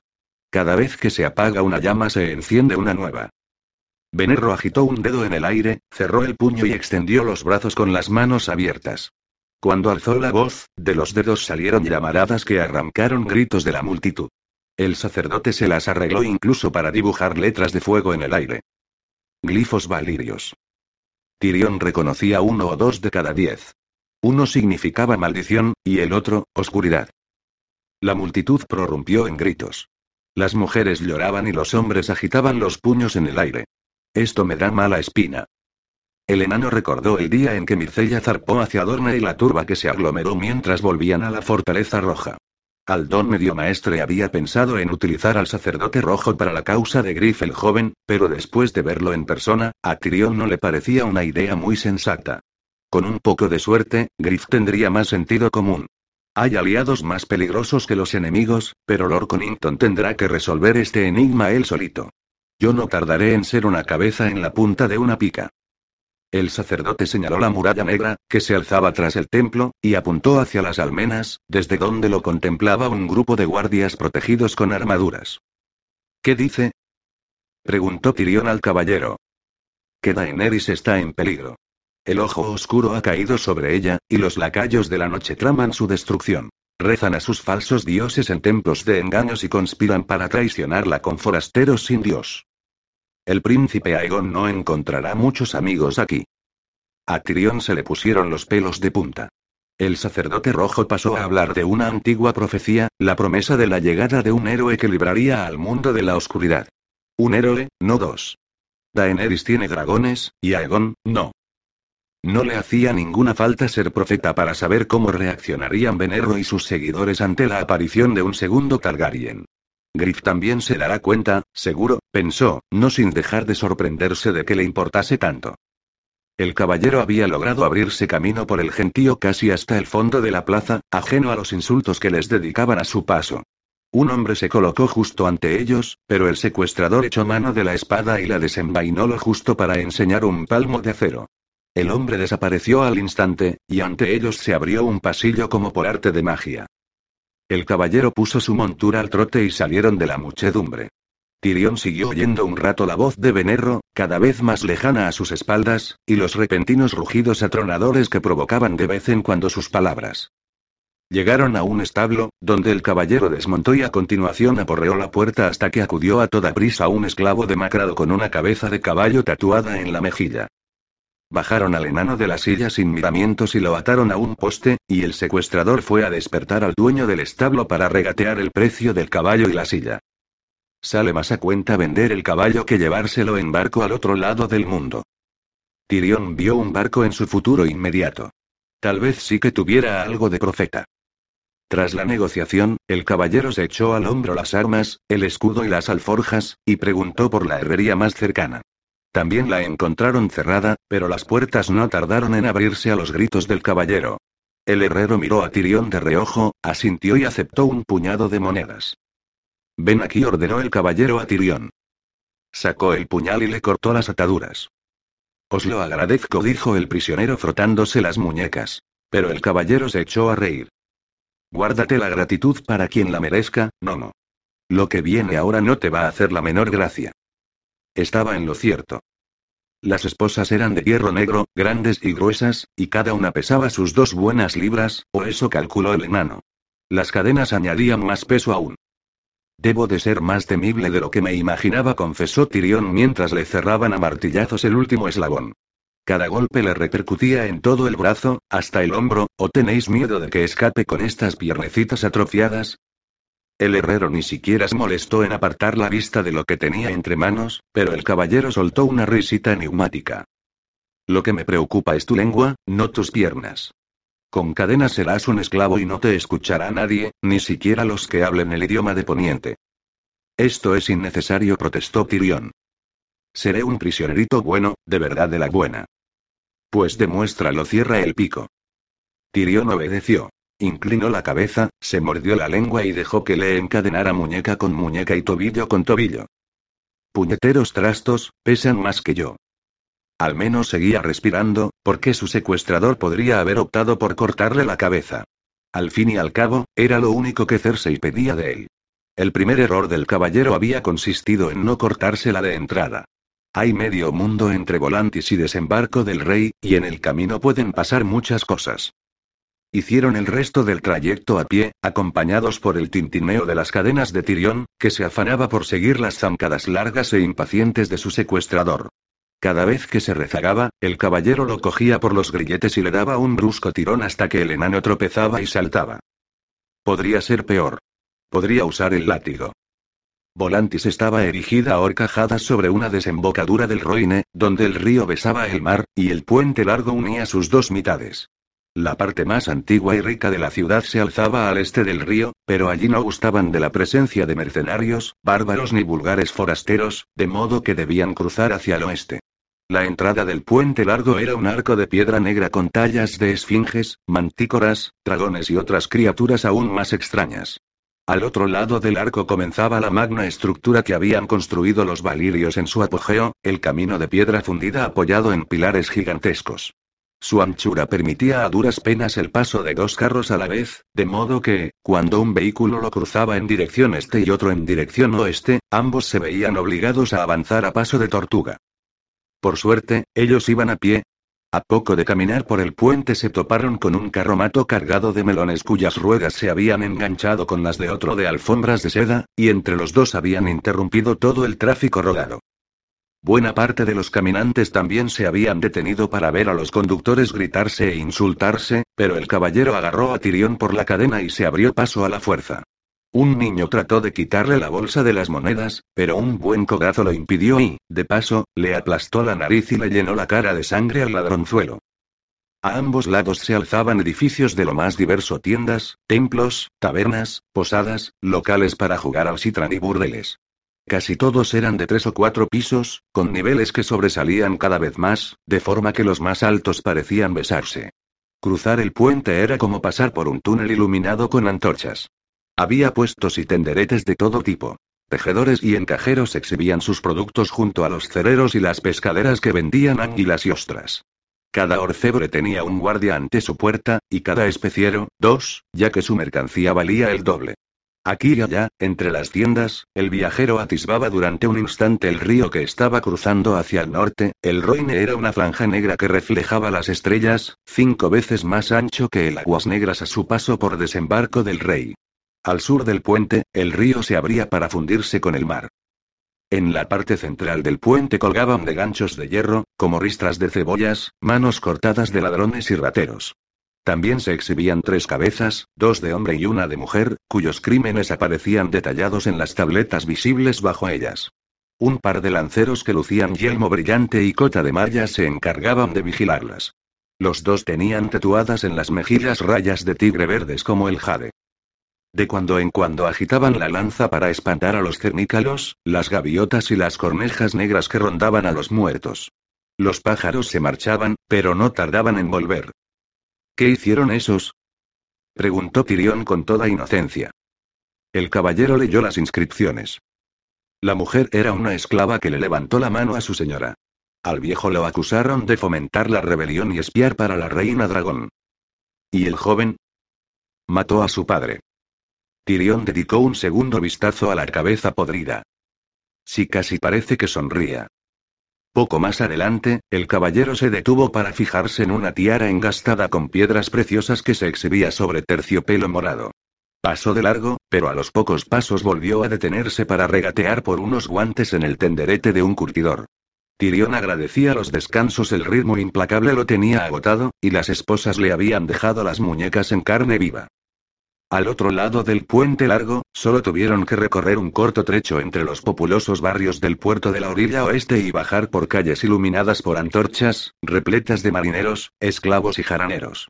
Un elefante pasó junto a ellos, cargado con una docena de esclavas medio desnudas que saludaban desde el castillo del lomo y provocaban a los transeúntes con atisbos de sus senos y gritos de malacuo, malacuo. Formaban un espectáculo tan cautivador que Tirión estuvo a punto de meterse en un humeante montón de excrementos que el elefante había dejado a su paso. Se libró en el último momento, y solo porque el caballero lo apartó de un tirón tan fuerte que lo hizo trastabillar. ¿Falta mucho? preguntó el enano. Es ahí, en la plaza del pescado. Resultó que su destino era la casa del mercader, una monstruosidad de cuatro pisos edificada entre los almacenes, burdeles y tabernas de la orilla como un gigantón obeso rodeado de niños. La sala común era más grande que el salón principal de la mitad de los castillos de Poniente. Un laberinto penumbroso con un centenar de rincones privados y nichos ocultos, cuyas vigas ennegrecidas y techos agrietados retumbaban con el estruendo de marineros, comerciantes, cambistas, armadores y esclavistas, todos mintiendo, maldiciendo y engañándose en 50 idiomas diferentes. A Tyrion le gustó la elección del alojamiento. La doncella tímida llegaría de Volantis más tarde o más temprano, y aquella era la posada más grande de la ciudad, la favorita de navieros, capitanes y mercaderes. En la sala común se cerraban muchos negocios. Era algo que se sabía de Volantis. Cuando Griff llegara allí con Pato y Aldón, él volvería a ser libre. Entretanto debía ser paciente. Más tarde o más temprano llegaría su oportunidad. Las habitaciones de los pisos superiores eran mucho menos imponentes, sobre todo las baratas de la cuarta planta. La que cogió su secuestrador estaba embutida en una esquina y era aguardillada.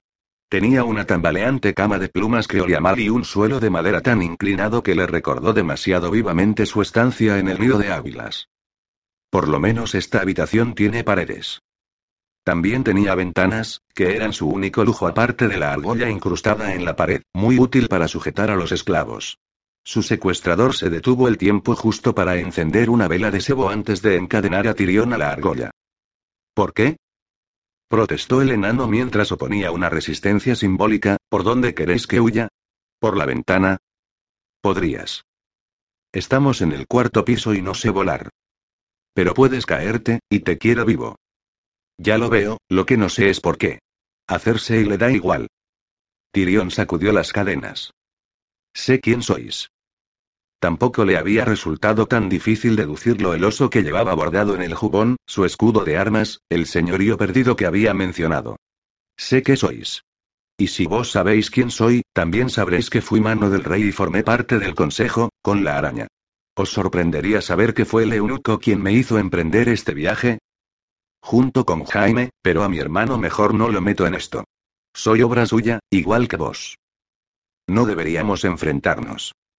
Acepté el oro de la araña, no lo niego, pero nunca fui obra suya. El caballero no parecía nada complacido ante la comparación. Además, ahora guardo lealtad a otra persona. ¿Hacerse? No seáis idiota. Lo único que pide mi hermana es mi cabeza, y esa espada que lleváis parece bien afilada. ¿Por qué no acabáis ahora mismo con esta pantomima y así nos ahorramos todos los malos ratos? ¿Qué es esto? ¿Un truco de enano? El caballero río, ¿suplicas la muerte con la esperanza de que te deje vivir? Se dirigió a la puerta. Te traeré algo de la cocina. Qué amable por vuestra parte. Aquí os espero. Ya lo sé. El caballero salió y cerró la puerta con una gran llave de hierro. Las cerraduras de la casa del mercader tenían fama de resistentes. Este lugar es tan seguro como una mazmorra. Pensó el enano con amargura, pero al menos quedan las ventanas. Sabía que sus posibilidades de zafarse eran nulas, pero se sintió obligado a intentarlo.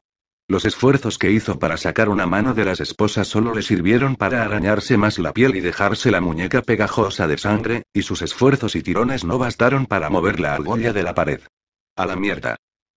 Se dejó caer tanto como le permitieron las cadenas, porque empezaba a tener calambres en las piernas. Iba a pasar una noche infernal. La primera de muchas, sin duda. La habitación resultaba sofocante, por lo que el caballero había abierto los postigos para que corriera algo de brisa. Al estar en una esquina del edificio, bajo el alero, contaba con el lujo de dos ventanas, una daba al puente largo y, al otro lado del río, a la muralla negra del corazón de la antigua Volantis. La otra se abría a la plaza del pescado, como la había llamado Mormont. Las cadenas estaban muy tirantes, pero si Tirión se ladeaba y dejaba que la argolla de hierro cargara con todo su peso, alcanzaba a verla. No sería una caída tan espantosa como la de las celdas del cielo de Lisa Arryn, pero acabaría igual de muerto. No sé, si estuviera borracho. Pese a lo avanzado de la noche, la plaza estaba abarrotada de marineros juerlistas, putas en busca de clientes y comerciantes que se dedicaban a sus negocios. Una sacerdotisa roja la cruzó con paso apresurado, seguida por una docena de acólitos que portaban antorchas y cuyas túnicas se les enredaban en los tobillos. Poco más allá había dos jugadores de Citran enzarzados en guerra a muerte ante una taberna. Junto a su mesa había un esclavo que sostenía un farol. A oídos de Tyrion llegó el cántico de una mujer. No entendió la letra, pero la melodía era apacible y triste. Si supiera lo que canta, a lo mejor me haría llorar. Más cerca se había congregado una multitud en tomo a un par de malabaristas que se lanzaban antorchas encendidas. Su secuestrador no tardó en volver con dos jarras de cerveza y un pato asado. Cerró la puerta de una patada, partió el pato en dos con las manos y le lanzó la mitad a Tirión. El enano lo habría pillado en el aire, pero las cadenas le cortaron el movimiento cuando trató de levantar los brazos. El ave lo acertó en la sien y le bajó, cálida y grasienta, por la cara, y tuvo que acuclillarse y estirarse para cogerla haciendo tintinear las cadenas. Lo consiguió al tercer intento, y se llevó el pato a la boca con alegría. ¿Qué tal un poco de cerveza para pasarlo? Mormont le tendió una jarra. La mitad de Volantis se ha emborrachado ya. No veo por qué vas a ser menos.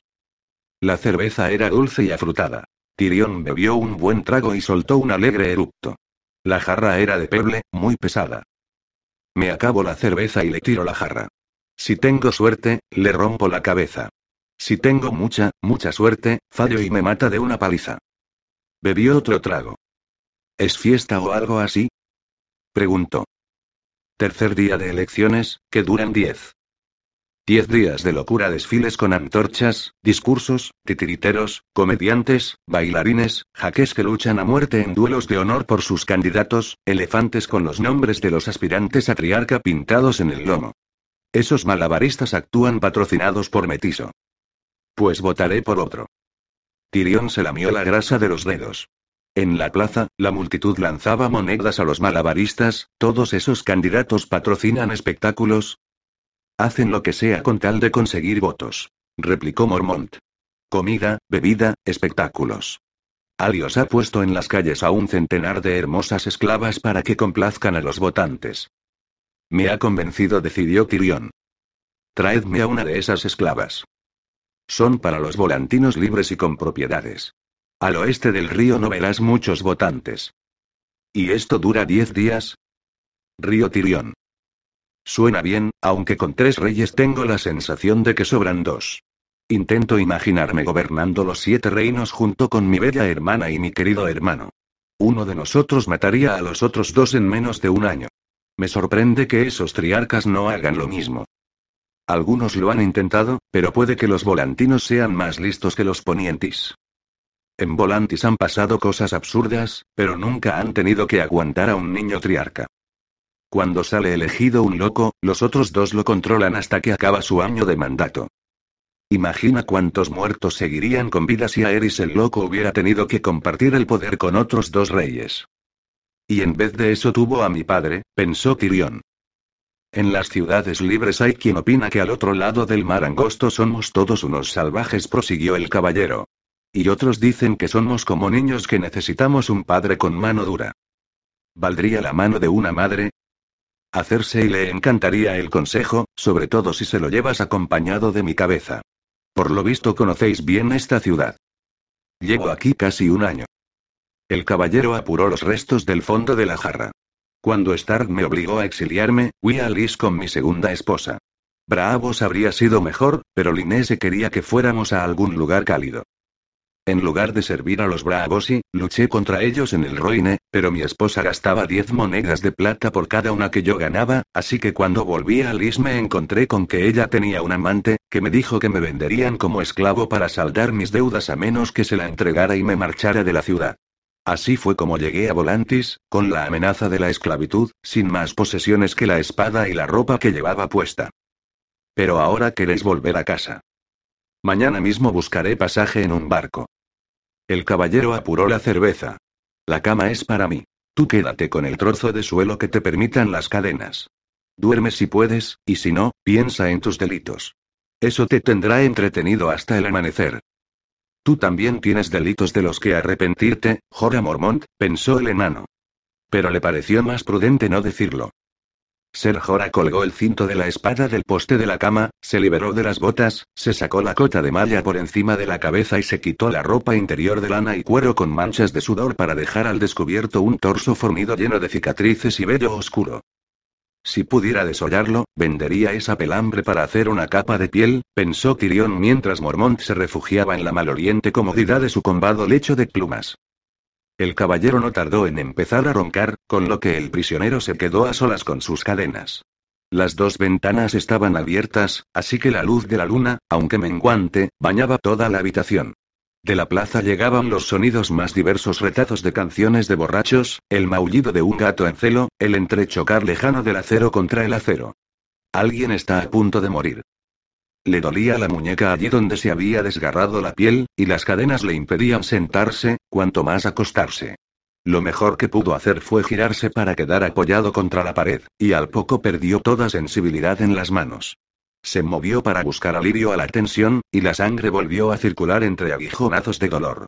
Tuvo que apretar los dientes para no gritar. ¿Cuánto había sufrido su padre cuando se le clavó la saeta en la ingle?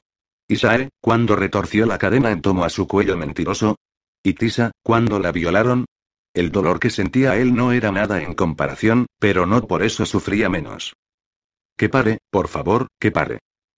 Ser Jora se había puesto de lado, de modo que Tirión solo le veía la ancha espalda, peluda y musculosa. Aunque pudiera soltarme, tendría que pasar por encima de él para llegar al cinto de la espada. A lo mejor, si pudiera cogerle el puñal. O tal vez sería mejor intentarlo con la llave. Podía abrir la puerta, bajar con sigilo las escaleras y cruzar la sala común. ¿Y luego qué? ¿A dónde? No tengo amigos ni dinero, ni siquiera hablo el idioma de este lugar. Al final, el agotamiento pudo más que el dolor y Tirión se sumió en un sueño inquieto. pero gritaba y se estremecía en sueños cada vez que un calambre le recorría la pantorrilla. Se despertó con los músculos doloridos y se encontró con que la luz de la mañana entraba por las ventanas, clara y dorada como la melena del león de los Lannister.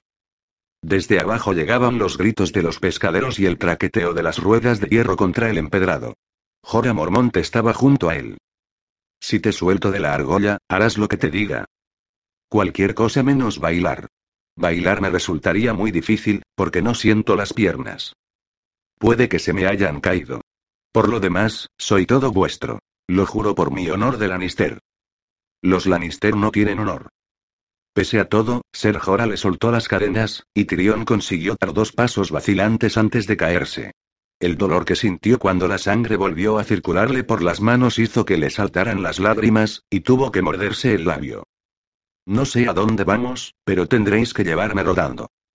El corpulento caballero prefirió levantarlo por la cadena de las muñecas, a modo de asa. La sala común de la casa del mercader era un laberinto penumbroso de nichos y reservados, distribuidos en tomo a un patio central donde un emparrado de enredaderas en flor proyectaba intricados dibujos en el suelo de baldosas, y el musgo verde y violeta crecía entre las piedras.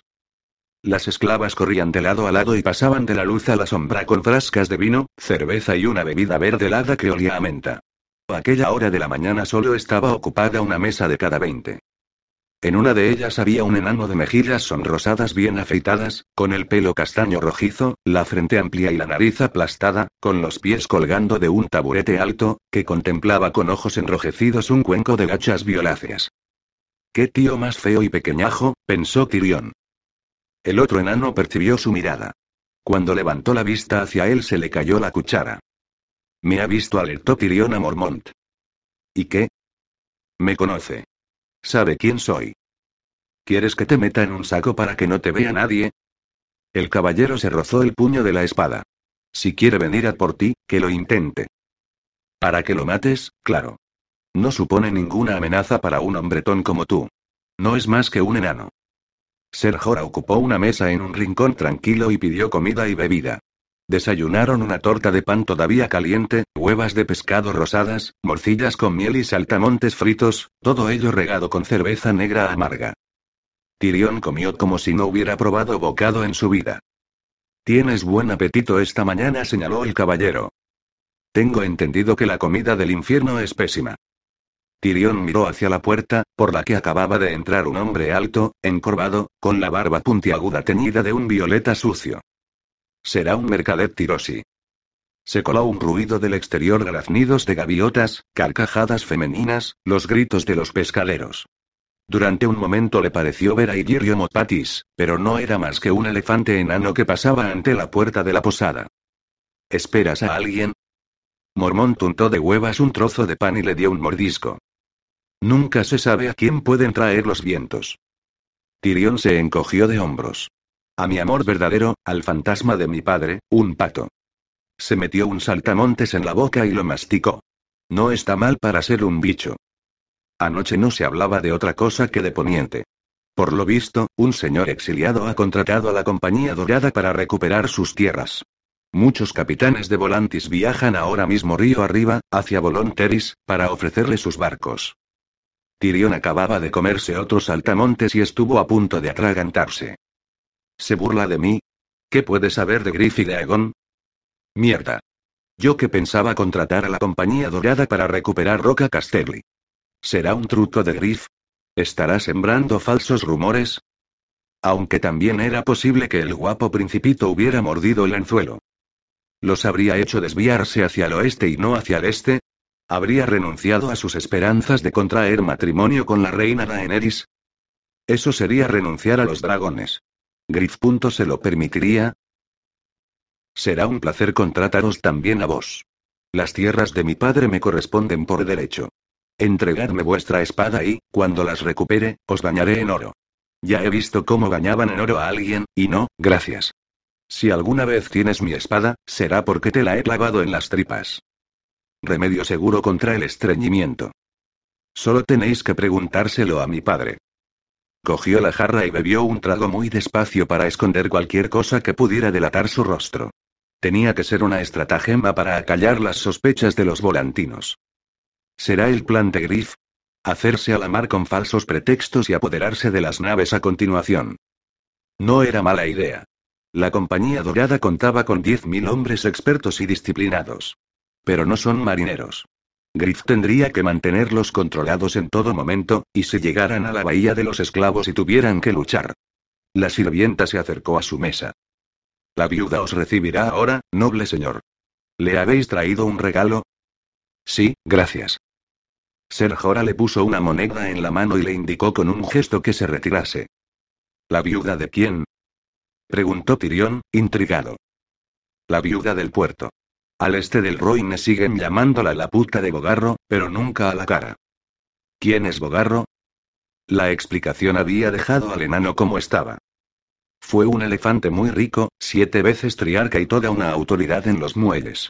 Otros hombres se dedicaban a construir barcos y hacerse a la mar, pero él dirigía muelles y almacenes, gestionaba envíos, cambiaba moneda y aseguraba a los navieros contra los peligros del mar.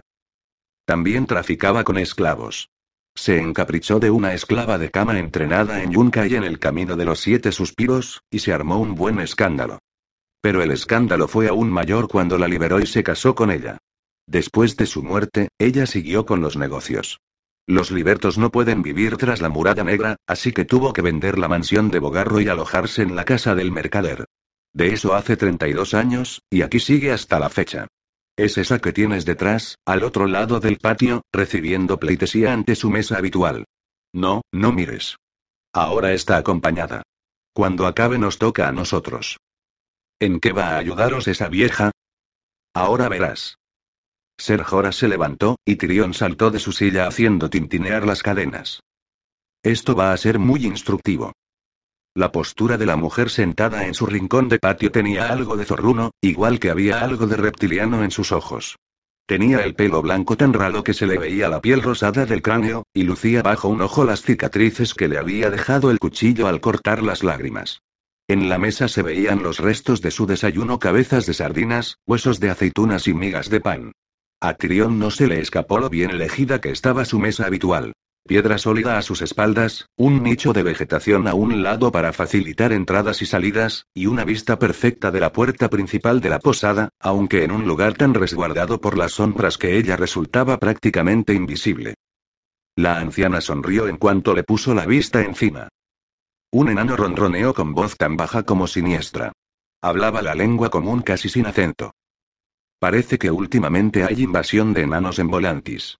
¿Este sabe trucos? Sí habría querido responder Tirión. Déjame una ballesta y te enseño mi favorito. No respondió Ser Jora. Lástima. Tuve un monito que hacía trucos, y vuestro enano me lo recuerda mucho. ¿Es mi regalo? No. Os he traído esto.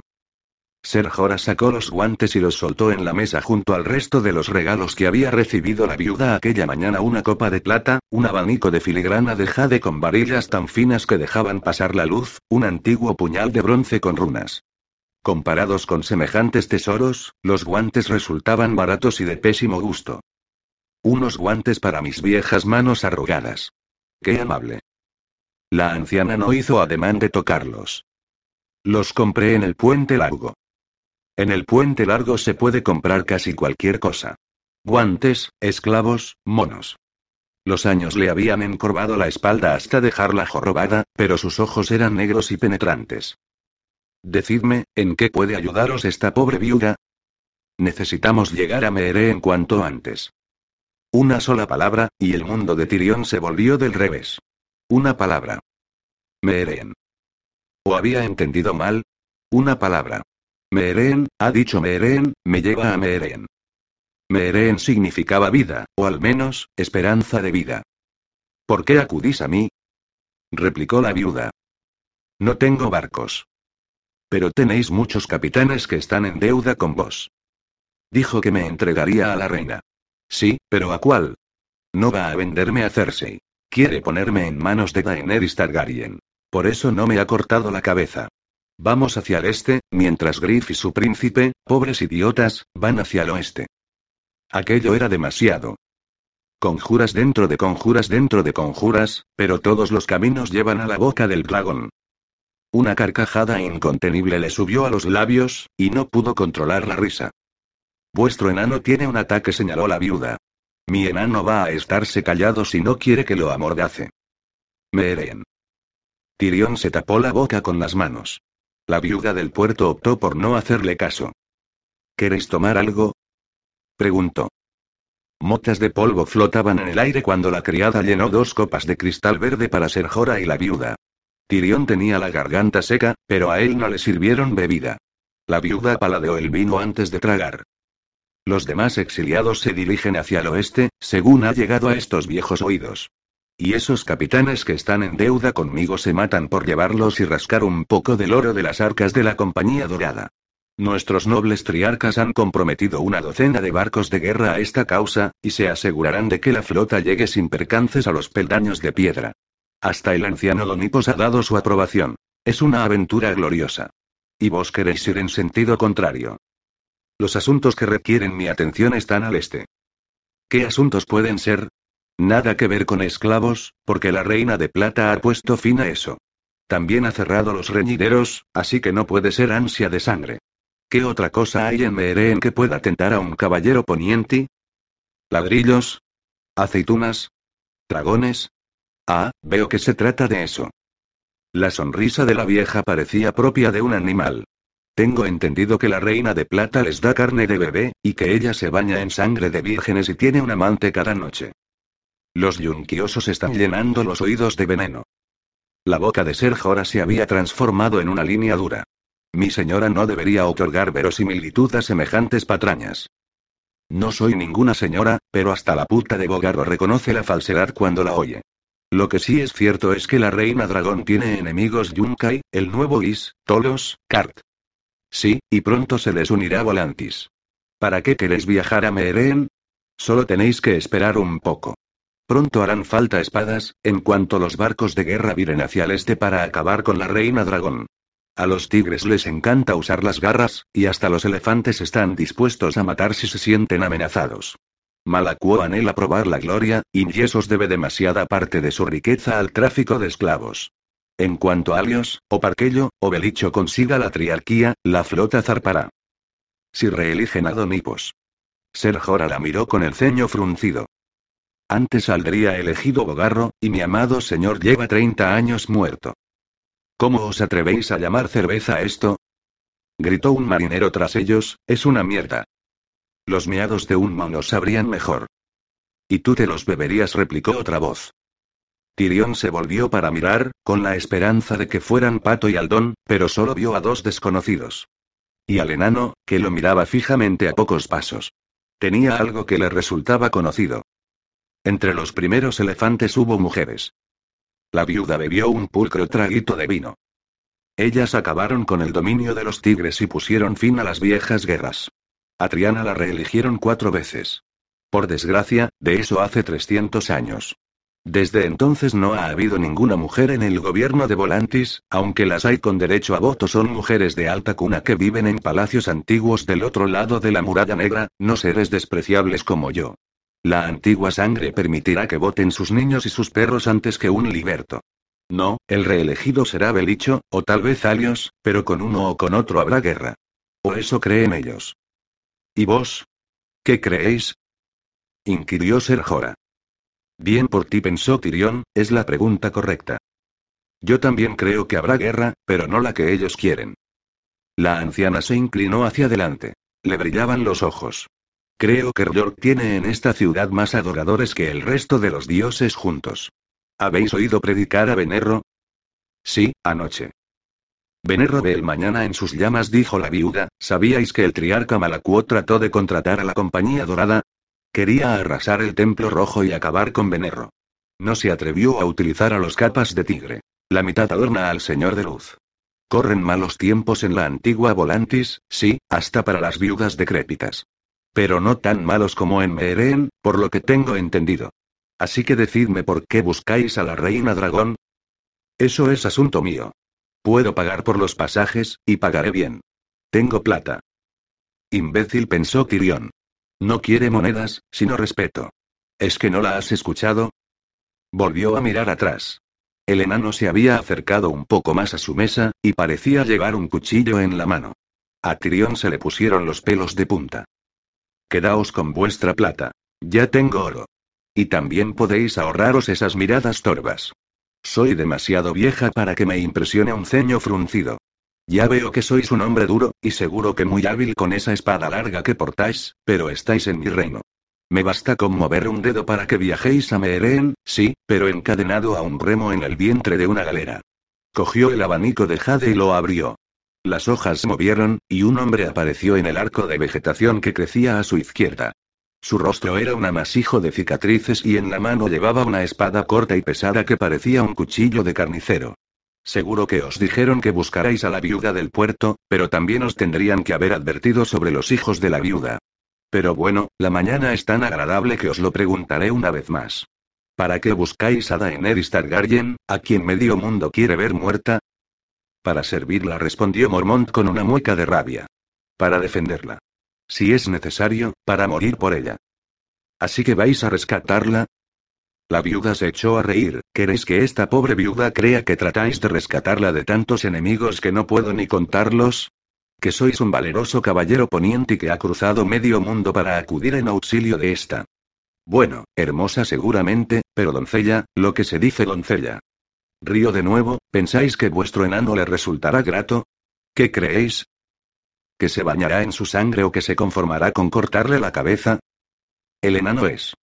Empezó Ser Jora, titubeante. Ya sé quién y qué es el enano. Clavó en Tirión sus ojos negros duros como la piedra. Un parricida, un matarreyes, un asesino, un cambiacapas. Un Lannister. Hizo que la última palabra sonara insultante que puedes ofrecer a la reina dragón, hombrecito. Odio, pensó Tirión. Extendió las manos tanto como le permitieron las cadenas. Lo que quiera de mí. Consejo sabio, ingenio punzante, volteretas. La polla si la desea, y la lengua si no. Me pondré al frente de sus ejércitos o le daré masajes en los pies. Y lo único que pido a cambio es que me permita violar y matar a mi hermana. Por lo menos, este es sincero, anunció la anciana, sonriendo. En cambio, vos, He conocido a una docena de caballeros ponientis y a miles de aventureros de la misma calaña, y ninguno era tan puro como vos os pintáis. Los hombres son bestias egoístas y brutales. Por dulces que sean sus palabras, los motivos que encubren siempre son negros. No confío en vos. Los despidió con el abanico, como si no fueran más que moscas que revolotearan en tomo a su cabeza. Si queréis ir a Meeren, id a nado. Mi ayuda no es para vos. En aquel momento, los siete infiernos se desencadenaron a la vez. Ser Jora empezó a levantarse. La viuda cerró de golpe el abanico y el hombre de las cicatrices reapareció entre las sombras. Detrás de ellos gritó una mujer. Tirión dio media vuelta justo a tiempo de ver al enano que se precipitaba hacia él. Es una chica, supo al instante. Una chica vestida de hombre. Y quiere destriparme con ese cuchillo. Durante un momento, Ser Jora, la viuda y el hombre de las cicatrices se quedaron paralizados. Los mirones de las mesas cercanas siguieron bebiendo cerveza o vino, pero nadie se adelantó para intervenir. Tirión movió las dos manos a la vez, pero las cadenas solo le permitieron llegar a la frasca que había en la mesa. La cogió, lanzó el contenido contra el rostro de la enana que lo atacaba y se tiró a un lado para esquivar el cuchillo. La frasca se hizo añicos bajo él al tiempo que el suelo subía para golpearle la cabeza, y la chica se le tiró encima. Tirión giró hacia un lado y ella clavó el cuchillo entre los tablones del suelo, tiró para recuperarlo, lo alzó de nuevo. Y de pronto la vio volando por los aires y pataleando para liberarse de ser Jora. No. Aulló la enana en la lengua común de poniente, suelta. Tirión oyó cómo se le desgarraba la túnica en el forcejeo. Mormont la tenía agarrada por el cuello, y con la otra mano le quitó el puñal. Ya basta. En aquel momento llegó el posadero con un machete en la mano. Al ver la frasca rota soltó una maldición y preguntó a gritos qué había pasado allí. Una pelea de enanos replicó con una risita el tirosi de la barba violeta. ¿Por qué? Quiso saber Tirión, parpadeando para enfocar a la joven que se debatía en el aire, ¿yo qué te he hecho?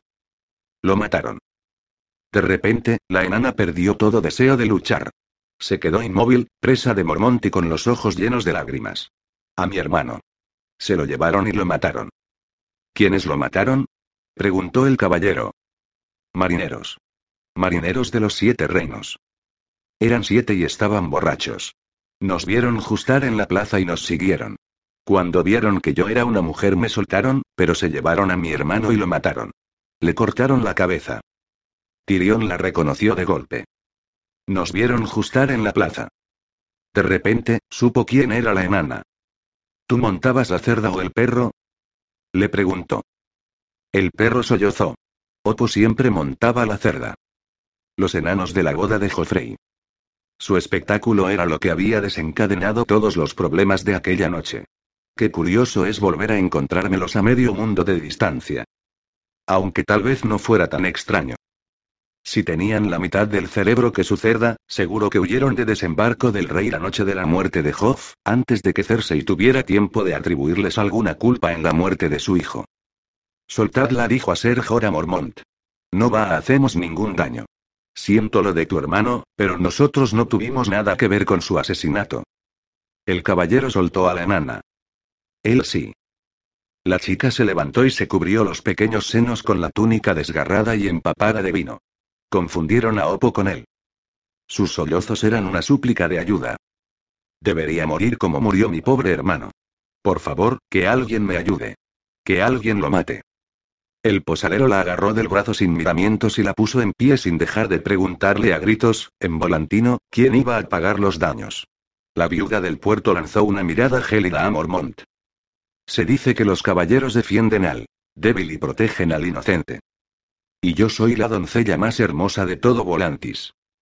Su carcajada estaba cargada de desprecio. ¿Cómo te llamas, chiquilla? Penny. La anciana se dirigió al posadero en la lengua de la antigua Volantis. Tyrion comprendió lo suficiente para saber que le decía que llevara a la enana a sus habitaciones, le diera vino y le buscara ropa. Cuando se marcharon, clavó en él los brillantes ojos negros. Yo diría que los monstruos deben de ser más grandes. En Poniente vales un señorío, hombrecito, pero me temo que aquí tu precio no es tan alto. En fin, creo que será mejor que os ayude. Volantis no parece lugar seguro para los enanos. Sois un dechado de bondad. Tyrion le dedicó la más cautivadora de sus sonrisas, ¿me quitaréis también estas pulseritas de hierro? Este monstruo solo tiene media nariz, pero ni os imagináis hasta qué plinto me pica, y las cadenas no me dejan rascarme. Si las queréis, os las regalo. Qué generoso. Pero no, ya cargué con hierro en mis tiempos, y he descubierto que el oro y la plata me gustan mucho más. Además, siento decirte que estamos en Volantis, donde las cadenas y los grilletes valen menos que el pan duro, y está prohibido ayudar a huir a un esclavo. No soy esclavo. No hay hombre capturado por los esclavistas que no haya cantado esa canción. No me atrevo a ayudarte. En este lugar. Se inclinó hacia adelante. Dentro de dos días, la coca Selasor y Coran zarpará en dirección a Cart, con parada en el nuevo Guis. Lleva un cargamento de hierro, estaño, balas de lana y encaje, 50 alfombras de mir, un cadáver conservado en salmuera, 20 tarros de guindillas dragón y un sacerdote rojo. Deberéis estar a bordo cuando se haga a la mar. Así lo haremos, respondió Tirión. Y muchas gracias. No vamos a Cart, dijo Serjora con el ceño fruncido.